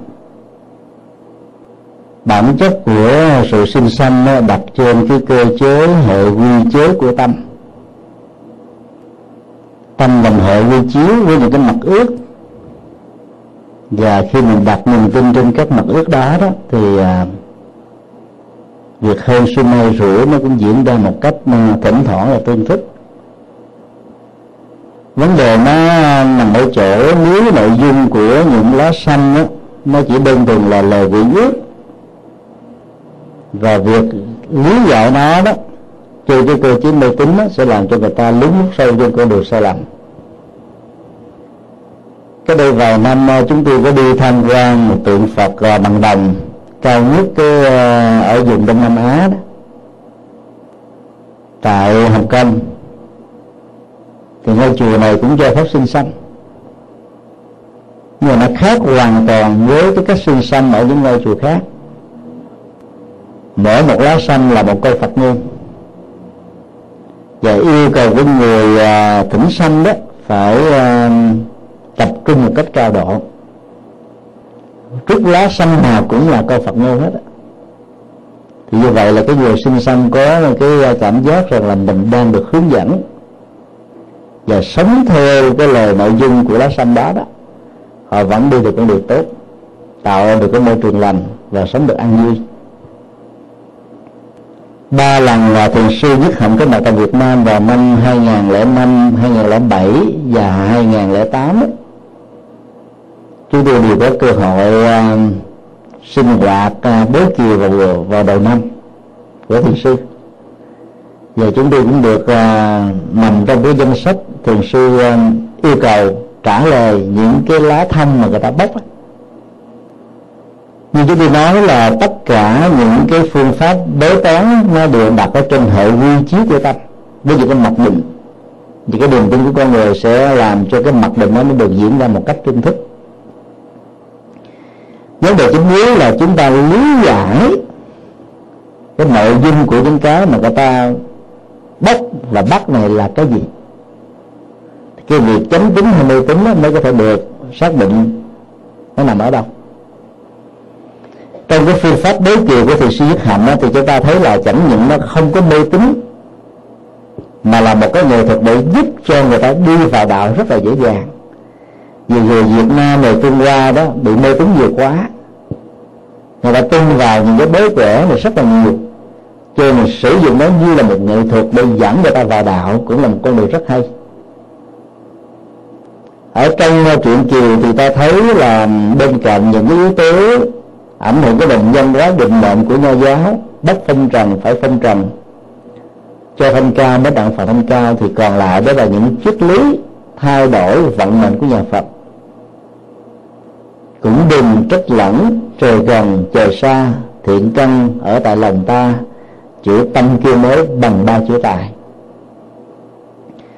Cho phép chúng ta nghĩ tưởng về một cái sự đổi đời và đổi ở tâm, bởi vì tâm là chủ thể của các hành động và là đạo diễn cho hành vi, nhận thức. Nói chung, do đó, việc mà tuyển chọn những câu hay nhất ở trong chuyện kiều có tư tưởng Phật giáo để thông qua đó giải đáp cho cái người đang muốn lắng nghe, thì nó trở thành một bài pháp vấn cho nên cái nghệ thuật mà thường xuyên nhất hành sử dụng trong đây đó là việc lý giải, chứ phải đơn thuần chỉ có bắt và bóc mà thôi. Còn ở các chùa khi mà sinh đó, thì hầu như các lá xanh nào nó cũng có yếu tố gần như là vận mệnh là an bài, mà không có người lý giải gì cả. Cho nên cái niềm tin mê tín ngày càng nó thắt chặt cho những người có cái thói quen và tin vào những thứ này như là mai và rủi hơn và xui hạnh phúc và khổ đau. Tương tự với cách làm à, của cái ngôi chùa à, có tượng Phật đồng ngồi cao nhất ở tại Hồng Kông và cái cách của thầy sư nhất hạnh trong việc bố chùa đó, chúng ta có thể chọn ra những câu Phật ông hay nhất và lấy ra số biểu tượng chẳng hạn như là 108 mỗi một cái câu Phật đơn đó, nó phải tượng trưng cho một cái tình huống khác nhau. Trùng thì nó không hay tùy cái tình huống. Và khi mà chúng ta tập trung cao nhất để mà chúng ta chọn lấy một cái tình huống nào đó đó, thì nó như là một sự gợi ý cho một giải pháp. Mà lời kinh Phật dạy, như chúng ta biết rồi, sâu sắc và có ý nghĩa giải mã cho những bế tắc của chúng ta rất là nhiều. Nếu chúng ta thay thế cái sự sinh sanh bằng cái nghệ thuật lấy lời Phật ngôn như là một sự tham khảo cho các giải pháp đó, thì à, ta vẫn có một cái hướng đi rất là đúng ở trong cuộc đời. Vấn đề còn lại đó là ở những nơi sử dụng cái nghệ thuật này đó nó phải có người giải mã đúng với Phật pháp. Và đừng tạo thành một cái thói quen thì sử nhất hành chỉ sử dụng nó vào cái dịp đầu xuân gọi là cuối xuân. Chứ nếu mà làm quen nơi xuất thái trở thành mê tín và người ta bị tin vào những thứ này. Còn nói như cái gì để chúng ta ôm vào cái nền văn hóa, và thông qua đó chúng ta đưa giáo lý của đạo Phật vào. Còn các ngôi chùa ở Việt Nam đó thì việc sinh sanh, bế rẽ ở những cái khu vực mà Phật pháp chưa được lan rộng đó nó trở thành như là một cái phương tiện của mê tín, là điều không nên. Tại miền Bắc ngoài cái việc mà sinh sanh nó còn có đồng bóng nữa. Nhiều tăng ni trở thành người lý giải đồng bóng hoặc là làm công việc đồng bóng nữa. Rõ ràng cái này thì nó trai và nó không phù hợp với tinh thần của đạo Phật. Phật giáo Việt Nam ở miền Bắc đó, bị suy vi kể từ năm 1945 khi tăng ni không được cho phép xuất gia chùa chiền bị à, phá hư hoặc là làm các hợp tác xã cho nên đạo Phật đã không có thể phát triển như thời kỳ vàng son của Lý và Trần. Suốt là mấy chục năm như thế đó, thì à, tăng ni đã không có cơ hội được học Phật pháp. Số lượng tăng ni xuất gia cũng ít kể từ năm 1982 trở đi đó bắt đầu mới cho phép tăng ni xuất gia. Phật giáo miền Bắc đang trong thời kỳ à, phục hưng trở lại cho nên so với miền Nam nó, nó đi chậm đến cả khoảng từ 50 đến 80 năm. Nếu chúng ta có mặt ở tại ờ, các tỉnh thành miền Bắc đó thì cái nơi mà phát hành kinh sách Phật giáo sẽ không để là phần phát hành mà để là cái phần phục vụ các nhu cầu tín ngưỡng. Tôi dùng cái từ là phục vụ tín ngưỡng chúng ta không để là dân hóa phẩm Phật giáo. Như vậy khi mà Phật giáo không được phát triển mạnh các trường lớp Phật học không có mặt tăng ni không có thuyết giảng, không có người hướng dẫn đó. Thì cái khuynh hướng mê tín dị đoan nó sẽ có mặt như là một thực tại đó. Và điều này nó diễn ra như là một sự tất yếu nhiều tăng ni không được học, lấy đâu mà hướng dẫn cho người tại gia. Và từ thế hệ này kế tiếp sang thế hệ khác, người ta đã tiếp tục làm như thế. Cho nên phải mất đến vài chục năm để xóa những cái phong tục tập quán không phù hợp với đạo Phật đây. Ở tại miền Bắc. Và chúng ta phải hết sức kiên nhẫn. Ở các tỉnh miền Bắc đó, đi tìm một cái phần phát hành kinh sách đó là hiếm có vô cùng. Và kinh sách nó không được phong phú như miền Nam hàng ngàn loại khác nhau. Băng giảng nó hàng chục ngàn vài chục ngàn. Còn miền Bắc đó, vài băng. Cho nên Phật tử miền Bắc đó, bất hạnh hơn Phật tử miền Nam và cái do đó cái nhu cầu mà cần nghe thuyết pháp đó, nó rất là cao. Mỗi khi ờ, chúng tôi thuyết giảng trong ờ, mấy tuần ờ, vừa qua đó thì các phật tử đó họ phải đi đến cả có có nơi đi cả hàng trăm cây số để đến nghe. Mà miền nóng đó, tại miền bắc đó, thì nó lên đến 38 độ. Có nhiều ngôi chùa đó chỉ có mấy tên lịch sụp đâu có dẫn được nắng chân trang như bạn ngồi nó giống như là là đang bị luyện uh, luyện đơn. Người ta vẫn ngồi mấy tiếng đồng hồ bởi vì niềm sa mê nghe pháp. Như vậy là cái nhu cầu của người phật tử trong việc học chánh đó, rất là cao. Nhưng mà sự đáp lại những cái nhu cầu đó đó là ít. Vì à, các sư miền bắc xuất gia ngày càng ít đi. Có nhiều tỉnh đó, chỉ có khoảng chừng hai ba chục nhà sư có tỉnh chỉ có năm sáu nhà sư là hết rồi. Do vậy tình trạng một sư phải trụ trì năm mươi ngôi chùa là chuyện rất thường ở tại miền bắc. Và đó nó dẫn đến một cái kết quả là các nhà sư sẽ không đủ thời gian để chăm sóc đời sống tinh thần cho các phật tử. Họ phải chia không sanh ra. Bữa nay ở chùa này ngày nay ở chùa kia. Từ đó có thời gian để mà giảng. Ở tại hoa kỳ và nhiều nước um, ở trên thế giới có cộng đồng người việt nam đó mỗi nhà sư đó, phải chịu từ một ngôi chùa, phải làm cái công việc là từ tổng giám đốc đến tổng vệ sư, không chịu gì không làm. Thì chùa mới có thể phục vụ được bá tính cho nên đó cái đánh góp của những người xuất gia, hay là những người đang làm đạo hay ngoại đó tôi đã đổi nhiều hơn trong nước. Rồi phải làm mọi thứ hết đó do cái thời gian mà dành cho giảng cái thuyết pháp nó ít hơn, là chuyện rất là bình thường và có thể thông cảm được. Chỗ nào mà Phật pháp không được phát triển rộng trường lớp không được hình thành giảng được không có đó thì mê tín gì đang có đặt ra. Hai cái này là nó vận hành một cách rất là tất yếu. Ở trong miền Nam đó chùa nào cũng có giảng đường. Còn miền Bắc đó là người ta xây dựng chùa. Mặc dù có gì chùa rất là to nhưng mà không có được cái giảng đường. Từ đó cái, cái khuynh hướng mà dẫn đến tính ngưỡng nó là cao.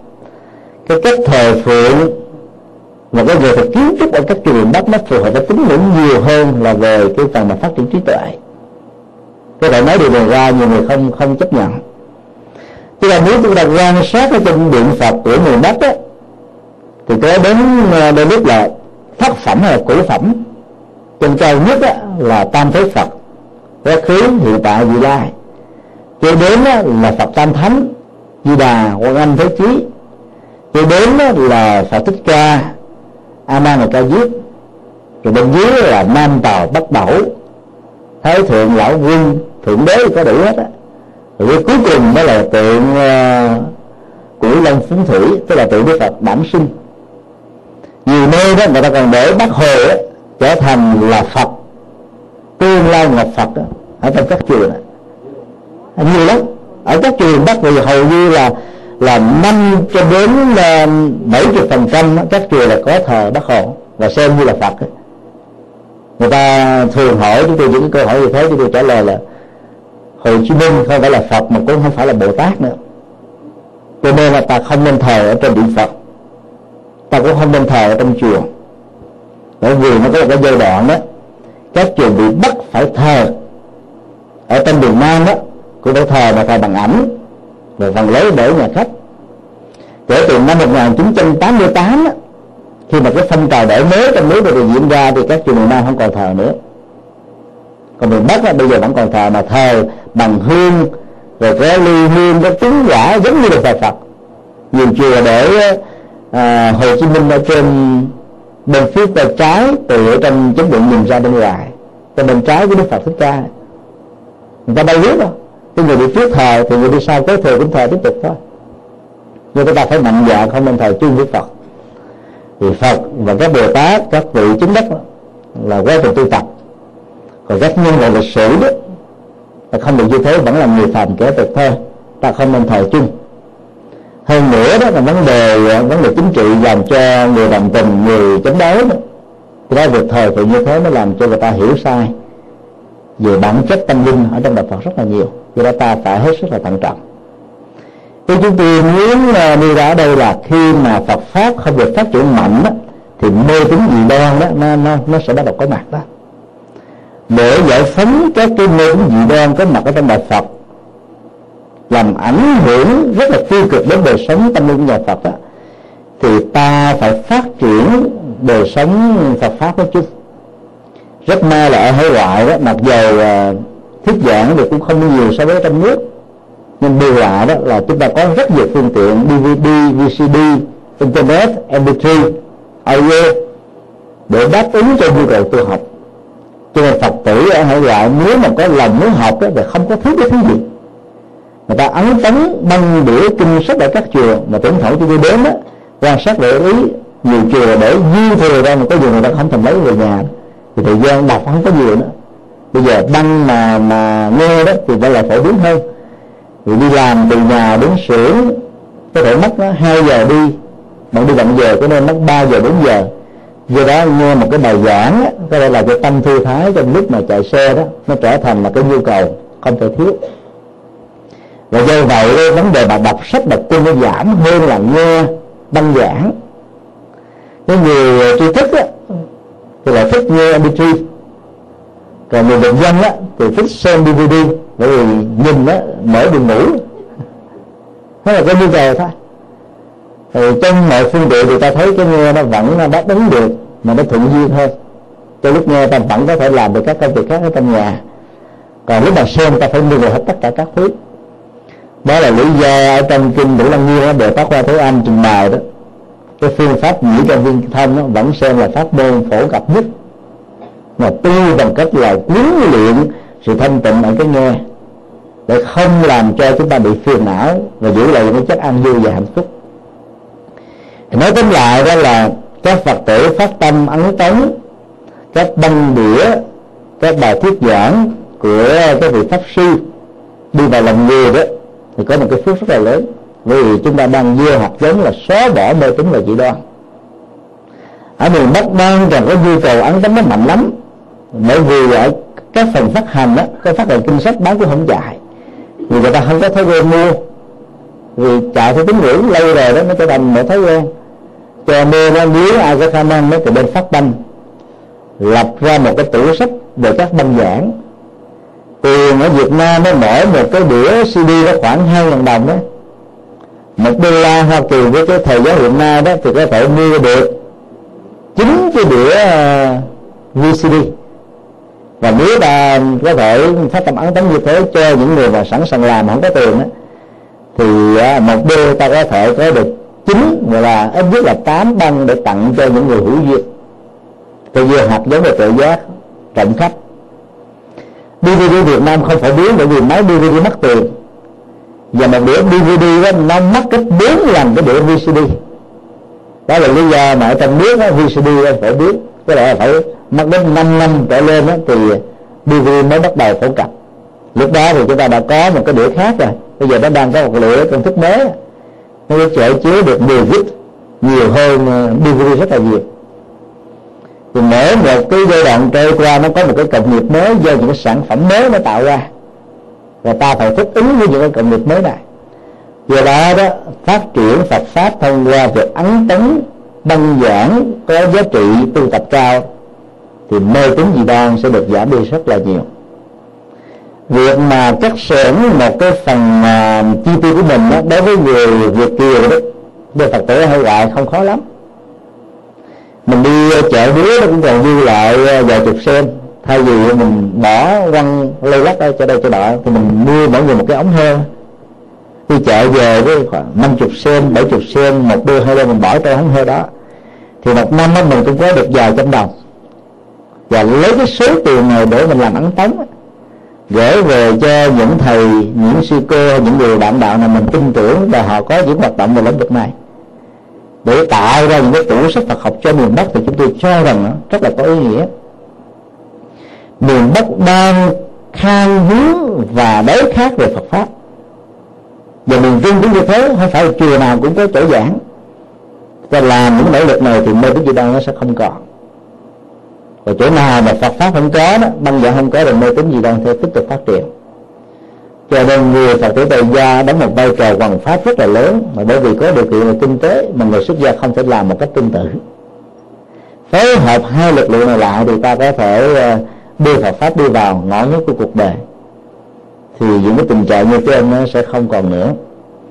Ở một số nơi trên miền Bắc á, thì người ta còn cúng nặng nữa kìa tiếng Phật là con hay quay gà quay thịt quay cũng không chừng.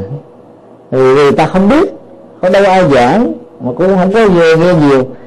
Mấy chục năm ờ, khoảng hai chục năm trở lại đây đó thì bắt đầu các trường lớp Phật học có miền Bắc tăng lên được học. Mà số lượng đi giảng vẫn còn rất là khan hiếm so với cái nhu cầu thực tế. Và nếu tất cả những vị tăng ni tốt nghiệp ở các trường lớp Phật học như là học viện Phật giáo Việt Nam tại Hà Nội trường cao đẳng Phật học á, tại chùa Quán Sứ và trường trung cấp Phật học ở các tỉnh á, thì vẫn không đủ để đáp ứng nhu cầu thực tế. Như chúng tôi nói là có nhiều tỉnh chỉ có vài ba tăng ni thôi làm sao mà làm hết được. Do đó băng đĩa sẽ thay thế các vị pháp sư làm cái việc này. Và việc ấn tống làm cho người ta dễ dàng tiếp nhận. Có nhiều người không đủ tiền để mua. Có một cái băng đĩa hay là có thể thay đổi cuộc đời của họ giúp cho họ đi vào đạo rất là tốt và thành công xin đi câu hỏi khác dạ con muốn xin hỏi thầy là người bạn con muốn hỏi cái dấu là gì? Dạ dạ. Cái này á dạ. ở trong kinh điển nhà Phật gọi là ấn. Là một cái phương tiện để giúp cho mình uh, có được cái định tâm. Trong truyền thống Phật giáo mật tông mà đặc biệt là Phật giáo Tây Tạng đó thì việc sử dụng ấn đó, nó trở thành là một cái phương tiện hỗ trợ cho sự hành trì. Cũng giống như à, các hành giả từ nội tâm sử dụng sâu chuỗi. Ta biết rằng là thân thể mình à, nó có một cái thức nó gọi là thân thức. Khi các ngón tay mình tiếp xúc với cái hạt chuỗi và mình làm như thế này đó, ý thức mình đã tập trung vào cái cái sâu chuỗi để làm cho chánh niệm tỉnh thức được xuất hiện. Và nhắc nhở rằng mình là hành giả của tình độ tâm thì thay vì để cho tâm mình nó rong rủi chạy nhảy, như là con khỉ ở trên các cành cây hay là con ngựa quan và đồng đó thì nó bắt đầu nó được chế và giữ lại ở các hạt chữ. Đó là cái bước đầu để làm cho thân và tâm có mặt ở một chỗ, và đây là điểm xuất phát của chánh niệm và tỉnh thức.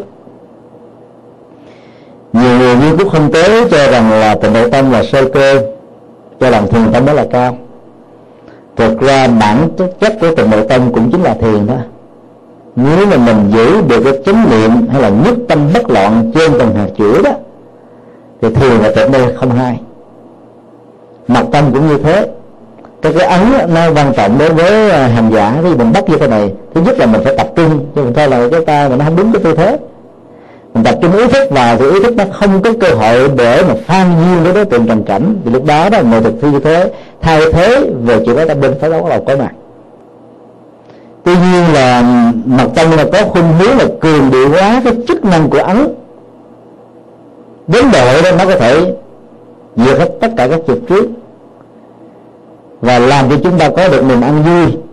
Và nó được xem như là một cái phương tiện rất là bầu nhiệm để ta vượt qua những cái tai ương và tạc ách. Cường điệu quá như thế thì sai lại, sai với bản chất của nhân quả mà đức phật đã dạy trong kinh. Nhân quả là một quy luật vật lý tự nhiên và một quy luật tâm lý ảnh hưởng đến đời sống của con người. Không có gì vượt ra khỏi cái cán trong của nhân quả cả. Cho nên nó ta phải hiểu là tất cả các loại ấn, dù là một loại ấn nào, cũng chỉ là một phương tiện để giúp tâm giống như là tình độ tâm cần đến cái sâu chuỗi và thiền tâm cần đến cái hơi thở vậy đó. Khi nó là một phương tiện, thì cái tính chức năng của nó chỉ là một công cụ trong một giai đoạn chúng ta hành trì mà không xem nó là cứu kính ở trong tự thân. Đức Phật nói ở trong kinh uh, Bát Nhã Năng Đạo Kim Cang Ba La Mật đó là tất cả các pháp môn cũng giống như là chiếc thuyền thôi. Sẽ là một sự ngớ ngẩn nếu không phải là sai lầm sau khi qua được bên bờ an vui hạnh phúc các hành giả vì tôn trọng mình nhớ ở chiếc thuyền cho nên là đội nó trên đầu mà đi. Hay là cúng thờ phượng vân vân. Là một sai lầm. Cái cách quan trọng và hay nhất lúc bây giờ đó là ta hãy trả chiếc thuyền về bên bờ bên kia để cho những người vướng đang lặn hụt ở trong khổ đau như mình đã từng có cơ hội đi đi ra bờ an vui hạnh phúc. Thì các bất ấn nó của một chiếc thuyền đó, nó là một cái hỗ trợ niệm phật và sơ chủ cũng là một sự hỗ trợ. Thiền quán cái đời tỉnh thức cũng là một sự hỗ trợ. Để giúp cho tâm ta được bình an, nhẹ nhàng, thư thái, thoải mái, thảnh thơi. Để hướng về cái đời tâm linh ở mức độ cao và chuyên hơn. Cho nên tất cả những cái này chỉ là một công cụ và một phương tiện thôi. Mỗi một người thì nó có một cái duyên với một pháp môn. Có người thích màu nhiệm, thì đi vào mặt tâm á nhanh. Có người thích đó và tự lập, đi vào thiền tâm rất thích hợp. Có người nỗ lực quá nhiều là mà vẫn không thành công thất bại trong cuộc đời. Theo kiểu là họa do đơn chí. Thì đi về tình độ tâm có vẻ rất thích hợp. Để tiếp nhận năng lực, hỗ trợ của các đức phật, vân vân. Nói chung đó là giàu đi theo pháp môn nào thì ta vẫn phải biết là cái con đường tự tư vẫn là chính thôi không có tu cũng như là không có doanh nhân. Thì giàu cho các đức phật có thương tưởng giúp đỡ cho chúng ta như sự phát nguyện độ sư của các ngài, ta vẫn không có cơ hội để tiếp nhận an vui và hạnh phúc. Vì nhân quả, diễn ra theo cơ chế, ai tu với chúng, ai vô nhân an lạc thì người ta sẽ hưởng được hạnh phúc thôi. Chứ không ai có thể tu hết cho ai, không ai có thể ban thành quả an vui hạnh phúc cho ai. Đây là cái điều mà ta phải lưu ý còn trong lúc phát nguyện á người ta biết là cái nghệ thuật này trọng lên chính yếu là để nhân nhớ cái lòng từ bi. Chứ đừng có tưởng thể là phát nguyện nào cũng là một hiện thực. Cái đức phật và cái người ta luôn luôn phát nguyện là không thành phật. Cho đến lúc nào tất cả chúng sinh thành phật hết thì các ngài mới thành phật. Điều đó không có nghĩa là các ngài chưa thành phật. Như cái lời phát nguyện, lòng từ bi mình nó được nhân lớn ở mức độ vô biên và sự chuyển hóa lòng tham sân si các phiền não những chứa những mê được hết đó, thì vị đã thành phật đó. Cho nên đó đừng nghĩ rằng là việc phát nguyện nó là một sự thật. Nó là hỏi kể đó. Ví dụ như bồ tát địa tạng phát nguyện là cho đến lúc nào địa ngục mà chưa chưa hết chúng sinh bị khổ đau thì đến lúc đó ngài không thành phật. Ngài đã thành phật lâu rồi. Mà sự phát nguyện nó làm cho cái lòng từ bi được nhân rộng để sự dấn thân đó, được uh, có hiệu quả hơn thôi thì tương tự cũng như thế là trong các pháp môn như là mật tông thì là đại tâm đó đại nhật như la rồi đức phật a di đà phát nguyện độ sinh bằng năng lực cái lòng từ bi. Không có nghĩa là chỉ cần mua vào lòng từ bi là ta có thể được an vui hạnh phúc, mà không cần đến sự tu tập. Sự tự tu tập vẫn là yếu tố quyết định thôi.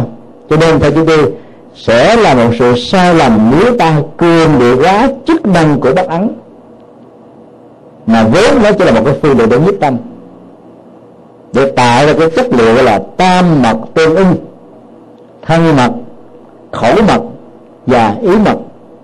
Được trang nghiêm thanh tịnh từ lúc đó đó, thân và tâm có mặt cùng một chỗ. Trọng tâm của tất cả các môn hành trì trong Phật giáo là nằm ở chỗ này.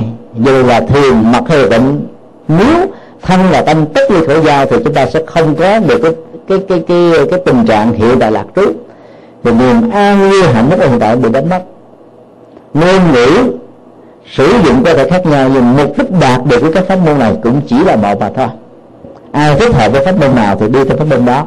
Đi một cách có nghệ thuật và phương pháp thì chúng ta vẫn đạt được những giá trị ngang nhau. Xin được câu hỏi khác. À, năm nay được Phật con xin à, có một câu hỏi là con biết được một trong những ờ, Phật sự bằng pháp của thầy là thầy ờ, ừ, hay đi đến thuyết pháp tại các nhà tù. À, thì như con vừa nghe thầy nói lúc nãy là hiện giờ là tại Việt Nam trong cái sự hiểu biết của thầy là chỉ có nhà tù K20 à, là thầy được phép đến đó để mà hoàn pháp à, thì nhân đây con cũng xin thương là con cũng một trong những Phật sự và tại viết con sinh của con là con hay đi thuyết pháp ở nhà tù.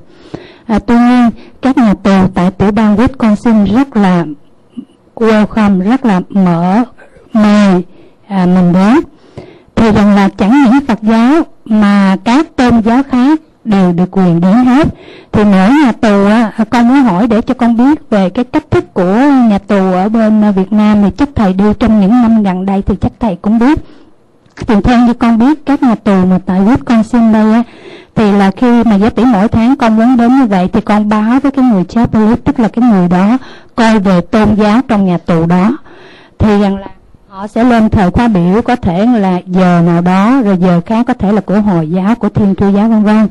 Cho nên câu hỏi thứ nhất con muốn hỏi thầy là những cái tù nhân mà nghe pháp của thầy nghe pháp đó thì họ là người phật tử hay là các tôn giáo khác hay là à, à, à, tự động đến nghe hay là như thế nào? À, vì như con á, thì khi con đến như vậy á, thì người chapelist họ sẽ thông báo toàn cái nhà tù đó thì có những người Phật tử đăng ký vào Nga nhưng mà cũng có những người không phải là Phật tử cũng đăng ký vào Nga. À, tuy nhiên số lượng cũng rất là ít nhiều khi một nhà tù đó có khoảng 10 ngàn người nhưng mà tính chúng là để nghe con giảng thì có ba chục hay là hai chục cũng không được chụp hình tự do. Nhưng mà con thấy trong website của thầy thì nhà tù ngồi đến hàng trăm và chụp hình tự do. Đó là câu thứ nhất. Câu thứ hai là hồi nãy con cũng nghe thầy nói rằng là à, tù nhân ở trong đó là chịu tù từ 2 đến hai chục năm. Thì trong đó có những người phạm tù ma túy à, giết người trộm cắp vân vân. Thế là con muốn hỏi thầy thầy ở đây là về cái tội giết người à, tại cái nhà tù K20 đó xử như thế nào? Giả tử như nếu giết người thì có bị tử hình hay không hay là um, hay là à, mạng à, à, tức là tù chung thân vân vân.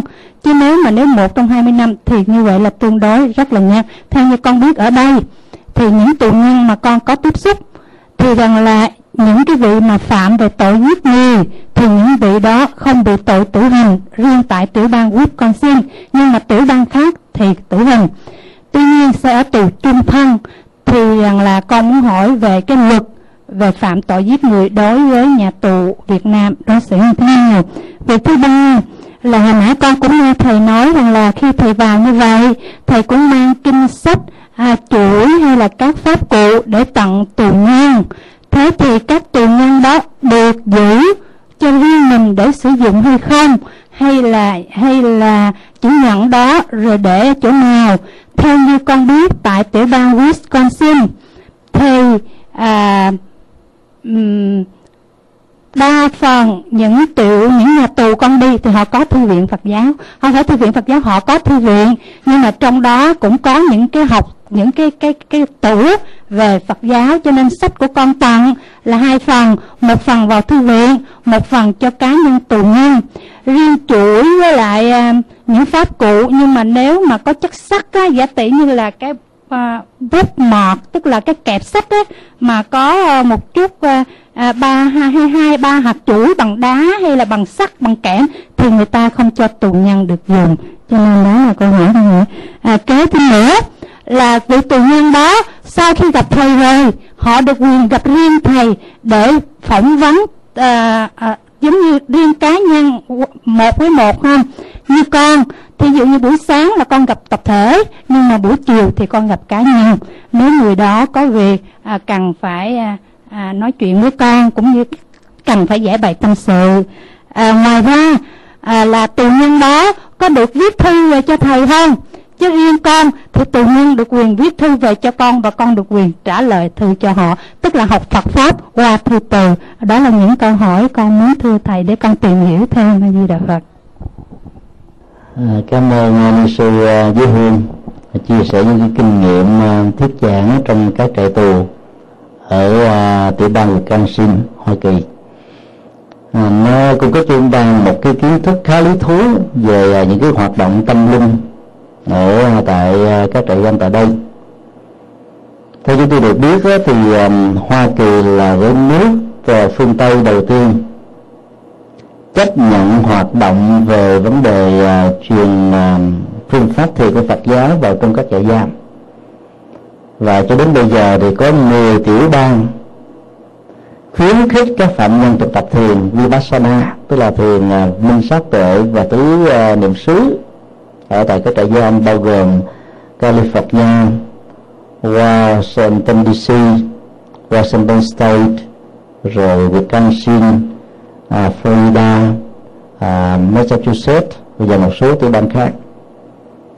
Thống kê xã học về à, trại tù của Hoa Kỳ cho chúng ta một cái kết quả là các phạm nhân nào trong suốt thời gian ở tù mà có thực tập thiền minh sát tại một cách tình nguyện đó thì cái cơ hội tái tội phạm nó chưa được không chưa được một phần trăm.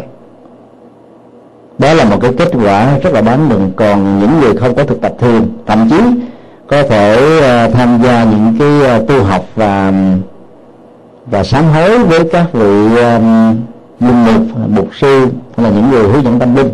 Thì cái cơ hội tội phạm cũng rất là cao như vậy cái việc chuyển hóa tâm thức qua nỗ lực của tự thân mỗi ờ, phạm nhân đó, với sự hướng dẫn tâm linh có nghệ thuật đó, sẽ tạo cho họ một cái cơ trở thành một người mới là điều chúng ta không có phủ định. Trong các trại tù ờ, ở Việt Nam và đặc biệt là trại giam K20 đó thì ờ, cái việc mà đưa vào thuyết giảng nó phải có một cái nghệ thuật. Tại vì luật pháp tại đây không cho phép các hoạt động đó. Có mặt một cách công khai.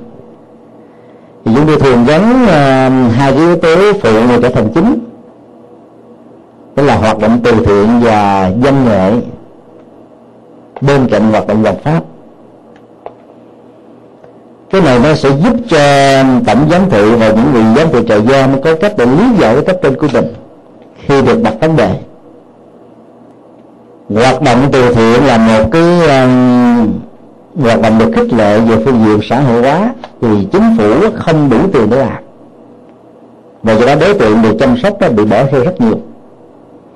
Cho nên các tổ chức và đoàn thể phi chính phủ và tôn giáo đó nếu đi vào cái điều đó đó sẽ được khích lệ. Ở trong các trại giam như chúng tôi nói tại Việt Nam là không có cơ hội để thưởng thức các cái uh, loại hình giải trí và mỗi lần như thế chúng tôi mời các ca sĩ chuyên nghiệp. Những ngôi sao của tăng nhạc của cái lương vào để phục vụ miễn phí đó làm cho họ rất là vui bên cạnh đó cho họ thực tập những cái bài đạo ca thiền ca của Phật giáo để mà gieo giống những hạt um, đời sống tinh thần nói chung. Cho nên khá thành công. Và cái cuộc tập hợp um, khoảng um, gần hai ngàn người như thế đó lúc đầu nó là một sự bắt buộc về cái sinh hoạt à, cộng đồng và tập thể theo yêu cầu của chúng tôi. Bởi vì à, ở tại Việt Nam đó, tập hợp tập thể như thế cũng khó lắm. Vì đây là cái cái trại tù hình sự bản án từ 5 năm đến 20 năm tù giam mà người ta sợ rối loạn lên là không có có thể khống chế được. Vì tôi yêu cầu tất cả mọi người nên có mặt. Lúc đầu có thể có người không thích nhưng dần già rồi họ sẽ thích và những cái buổi nói chuyện của chúng tôi nó, nó đưa về những cái đề tài rất là thiết thực. Ví dụ như là quê đầu là đời tự do nội tại làm mới cuộc đời rồi đứng dậy sau giấc ngã vân vân. Đều là những cái mà khích lệ cái tinh thần làm mới cho những người đang ở ở tại đây. Thì à, tổng giám thị của trại giam lúc đầu cũng hơi ngần ngại về việc tập hội tập thể nhưng sau đó thì họ đã thích. Bởi vì trong cái buổi thuyết giảng đầu tiên đó họ đã thấy được rằng là cái giá trị tâm linh của nhà Phật đó nó chính là cái chỗ dựa tinh thần của những người phạm nhân. Và các anh chị em phạm nhân nếu quý vị có mặt, chứng kiến cái ờ, đầu và đuôi cái sinh hoạt đó suốt một ngày chúng tôi có mặt đó thì sẽ thấy rằng là họ thích thật sự. Tại đây thì có người ờ, theo đạo Phật, có người theo phi chúa giáo, có người theo tinh lành, có người theo hồi giáo, và phần lớn là những người không có đạo. Đều quan nghĩ giống như nhau cả thì ngoài cái việc mà chia sẻ đạo đức thì nó còn có cái sinh hoạt ờ, về ờ, thiền ca đạo ca. Nó không có yếu tố tôn giáo. Và những cái bài giảng của chúng tôi cũng không nhấn mạnh về các độ tôn giáo mà nhấn mạnh về các độ tâm linh văn hóa đó, của tinh thần đó. Cho nên ai cũng có thể tiếp nhận được một cách dễ dàng mà không bị những cái rào cản văn hóa gốc của mình có làm trở ngại sau những buổi thuyết giảng thì ờ, chúng tôi tiếp xúc với rất nhiều phạm nhân khác nhau. Trong đó có những người thi chúa giáo, có những người hồi giáo. Họ nói rằng là là cái buổi sinh hoạt như thế này không phải họ ra để nhận một cái phần quà năm bảy chục ngàn đồng, mà họ muốn biết thêm về cái vấn đề tâm linh đạo Phật mà họ trong lúc mà sống bên ngoài chưa có về để tiếp xúc. Và sau năm lần tiếp xúc như thế, có người đã tâm sự rằng họ rất thích đạo Phật thật sự. Và có người đã chịu đi. Trong cái lần giảng thứ tư đó chúng tôi đã tổ chức đi tập thể cho gần hai ngàn phạm nhân. Và chúng tôi cũng à, không lấy yếu tố à, tam vui làm chính mà lấy năm điều đạo đức làm chính. Vì đó là nền tảng của hạnh phúc xã hội mà tất cả mọi hệ luật pháp quốc gia trên thế giới này đều quan tâm. Cho nên nếu tất cả những phạm nhân mà phát nguyện giữ năm điều đạo đức ấy, ở lúc mà họ đang um, bị giam đó thì sau khi mãn hạn tù thì họ sẽ không còn trộm cắp giết người ngoại tình, rượu chè, rồi à, nói láo để lừa gạt, vân vân. Cho nên đó là người ta thấy là cái yếu tố tâm linh đạo đức của Phật giáo nó có một sự hỗ trợ rất là lớn. Nhiều người à, do ở tù mà biết được đạo phật, họ tâm sự như thế. Và họ nghĩ rằng là cuộc đời họ bế tắc hoàn toàn, nhưng mà khi nghe giảng và khích lệ đó thì họ bắt đầu có đường tin mới rồi bắt đầu sống một đời sống mới và mới. Cho nên nó là trong thời gian họ tạo điều kiện cho phép tiếp xúc với chúng tôi và những vị thầy với sư cô, các phật tử đi theo theo đoàn, sau cái phần mà thuyết giảng, bởi vì chương trình sinh hoạt cả một ngày. Và chúng tôi yêu cầu là tất cả các phạm nhân trong ngày hôm đó ăn cho một buổi để nuôi lớn lòng từ bi. Những người theo thi chúa giáo họ cũng rất là thích những người theo hội giáo cũng thích về cái cái việc mà thực tập ăn chay một ngày. Tại trại gia và họ thấy rằng là họ có được cái lòng từ bi. Đối với các loài vật thì tự động yếu cái từ bi này nó sẽ nhân lớn làm cho họ có hạt giống từ bi đối với con người và những người độc loại nói chung thôi đó là một cái nghệ thuật để thực tập để mà làm cho họ có ý thức. Tức là nuôi lớn các cái hạt giống tích cực chúng tôi cũng yêu cầu họ thực tập cái thói quen văn hóa của Phật giáo là làm công quả trong trại giam. Thay vì là các tù nhân mỗi ngày đã bị bị buộc làm uh, lao động công ích 10 tiếng hay là 8 tiếng để mà giảm bớt cái tội của mình. Thì chúng tôi yêu cầu họ hãy thay đổi cái thái độ là làm công quả công quả là mình phát tâm mình làm mình dấn thân mình tìm việc đó mình làm. Còn bị buộc vào làm đó là chúng ta sẽ làm ít một là lúc nào có người giám sát người ta làm người không có giám sát người ta bỏ đi. Còn mình nghĩ đây là cái cơ hội để mình làm công quả mà công quả và phước nó tăng gấp hai lần trở lên cho đến mấy chục lần.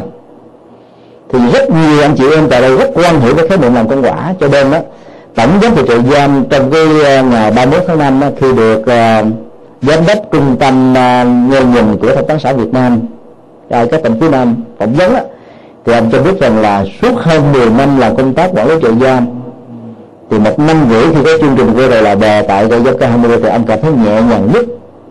Vì không còn hiện tượng đại bằng xanh đại bằng nâu đại bằng đỏ. Người ta không phải sợ bị, bị phạt sợ bị kỷ luật mà làm mà bây giờ người ta phát tâm để mà làm. Cho nên nó cái tinh thần không khí ở trong đó nó thay đổi một cách là chưa từng có. Và ông cảm thấy là hăng quan và phấn khởi vô cùng do đó đó là trong các chuyến đi đó thì chúng tôi có mời thêm các vị tăng ni trẻ đang học học về Phật giáo Việt Nam, tức là học trò của chúng tôi hướng dẫn các bài thiền ca, các bài đạo ca. Trong băng thì chúng tôi không để có được nhiều, bởi vì à, cái thời lượng à, thuyết pháp nó đã hết rồi. Còn chương trình hoạt động của đó đến cả mấy tiếng rồi.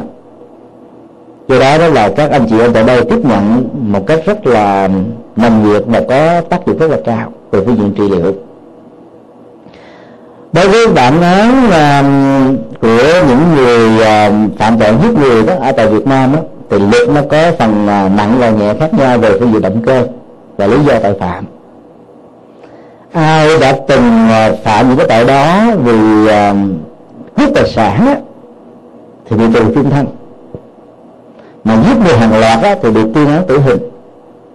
Nhưng có những người do phẫn tự vệ hoặc là do rượu khống chế mà người đó đó, cái là chứng minh rằng là họ không hề có những cái tiền án, hoặc là mất tự chủ của tâm trong một cái giai đoạn đó, thì thì họ không có bị tù trung thân, mà họ chỉ bị hai chục năm tù thôi. Chúng tôi cho rằng cái việc mà xét xử như thế nó rất là linh hoạt và nó rất là hợp với đạo lý của nhà Phật cái lần à, thuyết giảng thứ ba đó, thì à, chúng tôi tiếp xúc với một cái à, ông hồi giáo khoảng 57 tuổi, rất là chất phát ở tỉnh An Giang. Ông nói trong nước mắt và ông tự sự như thế này là tôi là một người chưa từng biết làm hại ai hết á.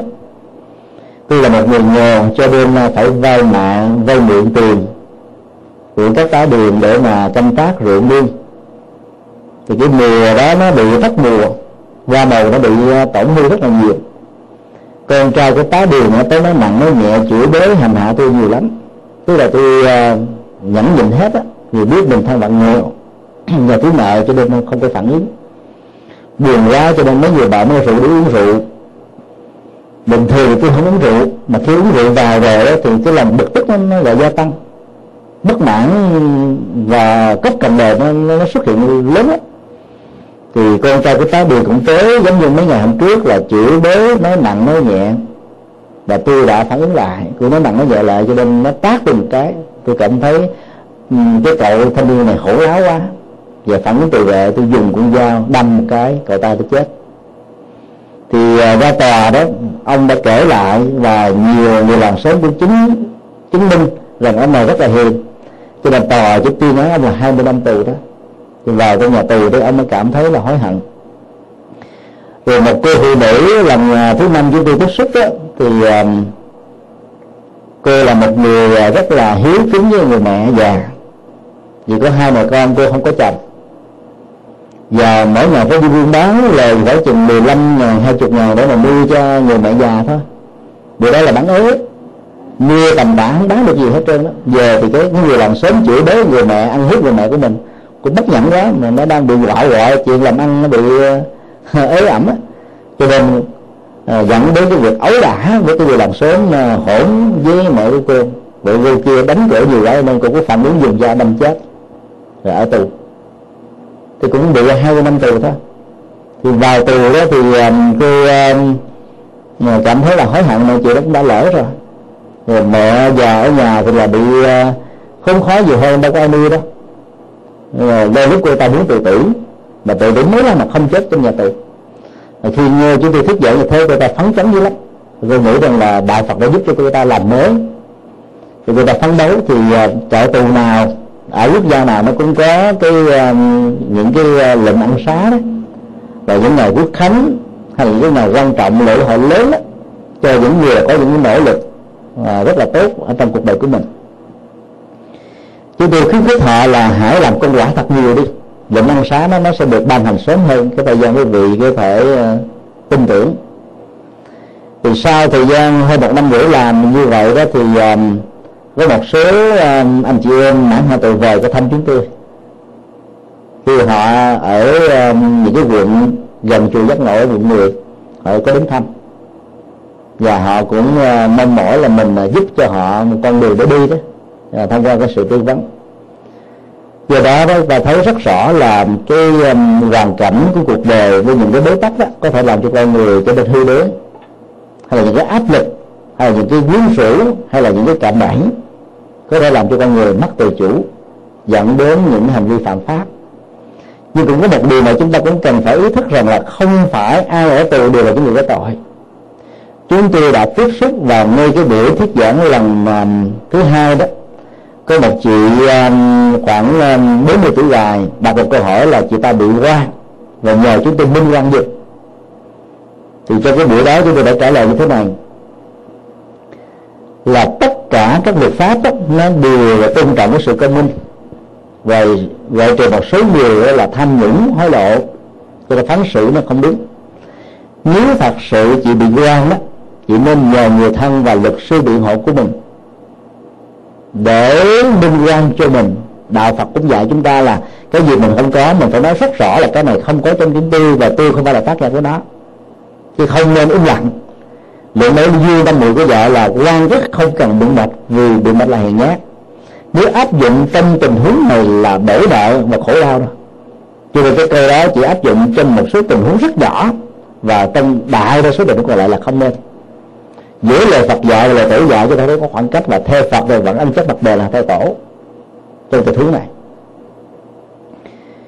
Thì sau cái phần à, lần đó đó thì à, um, chúng tôi đã tiếp xúc tổng giám thị và hỏi rằng là cô này có bị quan không?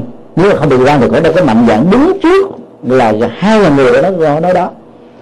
Thì anh tổng giám thị anh mới kể về cái thân phận cô này là cô làm à, là kế toán của một cái um, cái cơ quan nhà nước và thủ trưởng của cơ quan nhà nước này là tham nhũng. Cho nên bị dính ở trong cái đường dây chung. Và đầm lõa biết mà không có truy tố và không báo cáo. Chúng ta đâu có bị, đâu đâu có cái đâu đó và bây giờ cái số tiền trên 300 triệu bị tổn thất. Thì là tại tòa án cô không chứng minh rằng là cô là cái người không có tiêu xài cái số tiền đó. Có lẽ là để một cái lời hăm dọa nào đó của những người dính ở trong cái dự án đó mà cô không dám nói ra mà theo ta đó thì cái chuyện đó là dưới chấm mực đen các dân bằng bằng chứng cụ thể là không thể chối được. Cho nên nó vẫn có những cái tình trạng gọi là tình nơi lý gian dù mình không có nhưng mà mình không nghĩ bằng chứng mình chứng minh mình không có thì mình vẫn được xem là có tội ngay trong thời điểm đó. Cho nên bây giờ vấn đề còn là của cô là phải làm sao dám nói cái sự thật đó lên. Đừng có sợ là những cái sự trả thù này, cho cái thế giới giang hồ vân vân thì à, lần thứ năm đi thì à, thì cô đã được à, ra khỏi tù rồi. Vì đã cô đã được minh quan bằng những cái nỗ lực mạnh dạng hơn đó mà. Cho nên nó ta phải có một cái ý niệm là không phải ai ở tù đưa là những kẻ có tội. Những người bị tội quan rất là nhiều. Gần đây thì báo chí Việt Nam nó nếu mạnh dạng cho phép là công bố những người bị tội quan. Và tòa án và nhất là thẩm phán quyết định cái bản án cho họ phải xin lỗi một cách công khai. Và chiếu theo luật pháp đó phải bồi hoàn cái số tiền mà người ta bị ở tù ra với những cái bồi hoàn về sự tổn thất danh dự cho nên người ta phải tin tưởng rằng mình có thể tự minh quan chính mình. Và những cái nỗ lực làm công quả đó, nó sẽ làm cho mình có phước báo và cái nghiệp nó được chuyển nhanh hơn tại thời gian. Thì chúng ta có thể ra tù được sớm hơn do đó là cái tội tử tù đối với những người giết người nó cũng theo tình huống. Bởi vì giết một cái người tử tù mà chết rồi đó thì giàu cho họ có muốn ăn năn hối hỏi họ cũng không có cơ hội để làm lành. Cho nên có những cái tình huống đó, ta phải tạo điều kiện cho người kia hội đồng. Và dĩ nhiên phải xét vào cái động cơ. Cái nguyên nhân dẫn đến tội phạm để có những cái bản án khác nhau là đường không nên là không có ở nhiều à, bang của Mỹ và những cái nước nước à, tiên tiến đó thì à, cái tội tử hình đã được tháo mở rồi. Và nó rất là gần với đạo Phật. Dĩ nhiên là những kẻ mafia về tội phạm đó đã lợi dụng một những cái luật pháp rộng lượng như thế để mà phạm tội nhiều hơn. Hoặc là giết những người rất là đóng góp nhiều cho xã hội bởi vì nhận tiền của một cái tổ chức nào đó. Chẳng hạn như tổ chức khủng bố. Rồi sau khi vào tù vài, vài năm thì cũng ra thôi từ cái án trung thân dẫn đến cái án hai chục năm rồi những cái lệnh ăn xá rồi những cái ngày lễ lớn đó, nó còn lại là 10 năm mười mấy năm nó cũng có. Cho nên nó trong một cái cơ chế tốt nào cũng có những kẻ lợi dụng nó để làm những việc xấu. Thì tốt và xấu nó liên hệ đến cái khôn ngoan hay là thiếu khôn ngoan của con người. Ai lợi dụng một cái phép để làm chuyện xấu thì tội của họ sẽ nặng nề hơn. Họ sẽ lãnh lấy cái hậu quả là nghiêm trọng hơn.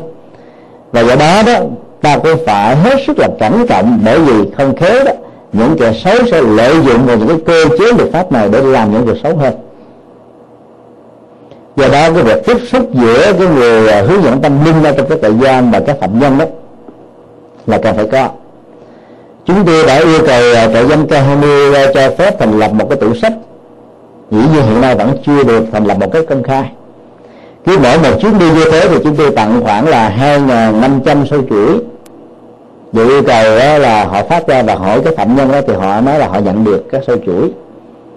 Còn sách thì một số người nhận được thì số lượng nó không được nhiều lắm. Kinh thì họ không dám nhận. Nhưng mà sách thì chúng tôi thường đưa vào như là chuyện của Phật giáo, của thầy biên Chiếu biên soạn, ba tập.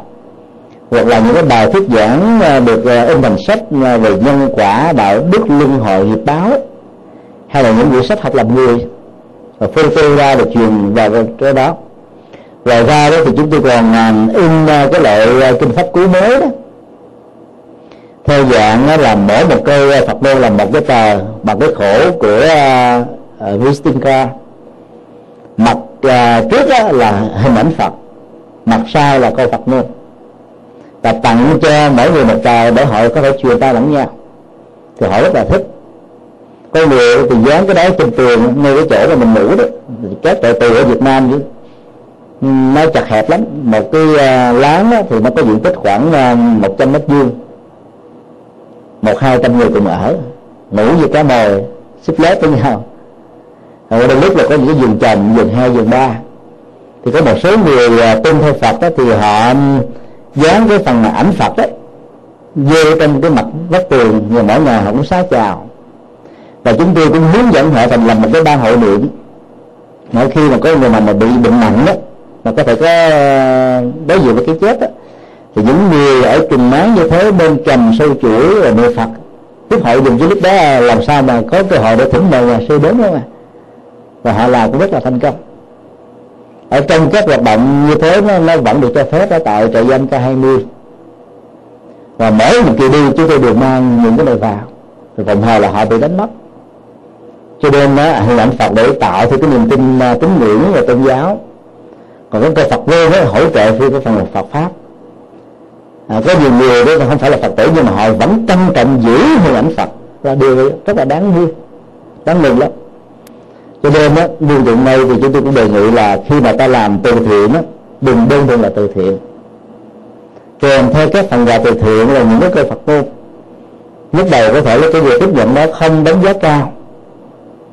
Cái tự văn đây đó không sao hết á nhưng mà khi mà họ đọc vào rồi thì họ có một cái câu để tham khảo và giúp cho họ vượt qua được cái uh, cơn ấp nạn trong cuộc đời cũng là một điều rất là đáng quý à, kể từ khi uh, phật tử nhã khanh phát tâm làm pháp cứu theo dạng này đó và ấn tấm rộng rãi về cái việc mà chúng ta mua một cái bộ kinh pháp cú 423 tờ mỗi tờ là một ảnh Phật có một cái Phật đô đó thì cái việc mà làm từ thiện nó là tốt hơn đó chúng tôi đã đề nghị cô làm, khuyến khích cô làm và ủng hộ cái việc làm đó. Hiện nay là cô mới định cư ở Hoa Kỳ, thì tại Việt Nam thì cô đã giao cái tác quyền đó cho chúng tôi. Thì sắp tới chúng tôi sẽ vận động ấn tống. Cái phần in nó nó gồm đến à, 80 ngàn một bộ 423 tờ. Với cuốn sơ màu cứng láng hai mặt. Rồi là chúng tôi sẽ làm một cái ấn bản thứ hai đó là thay vì là hình ảnh Phật, thì chúng tôi sẽ chọn những cái loại hoa và cảnh đẹp đó bởi vì có nhiều người đó, để hình ảnh Phật họ ngại đi. Nhưng mà quăng rơi rớt đâu đá đó, thì có thể bị mang tội. Hoặc là bỏ vào trong cái ví, để vào trong cái bếp, hay là bỏ trong cái um, cái cái cái túi. Đôi lúc không có được sự tôn kính họ cũng ngại. Cho nên nó là một ấn phẩm dành cho những người mà có cái nơi thờ phụ đàng hoàng. Và một cái uh, ấn phẩm đó dành cho những người mà có thể ờ, sử dụng đa dạng. Ở chỗ đây đó mà họ không có ngại, không có sợ để giúp, hỗ trợ về tâm linh thì hiệu quả của việc làm từ thiện sẽ tốt hơn nhiều lắm.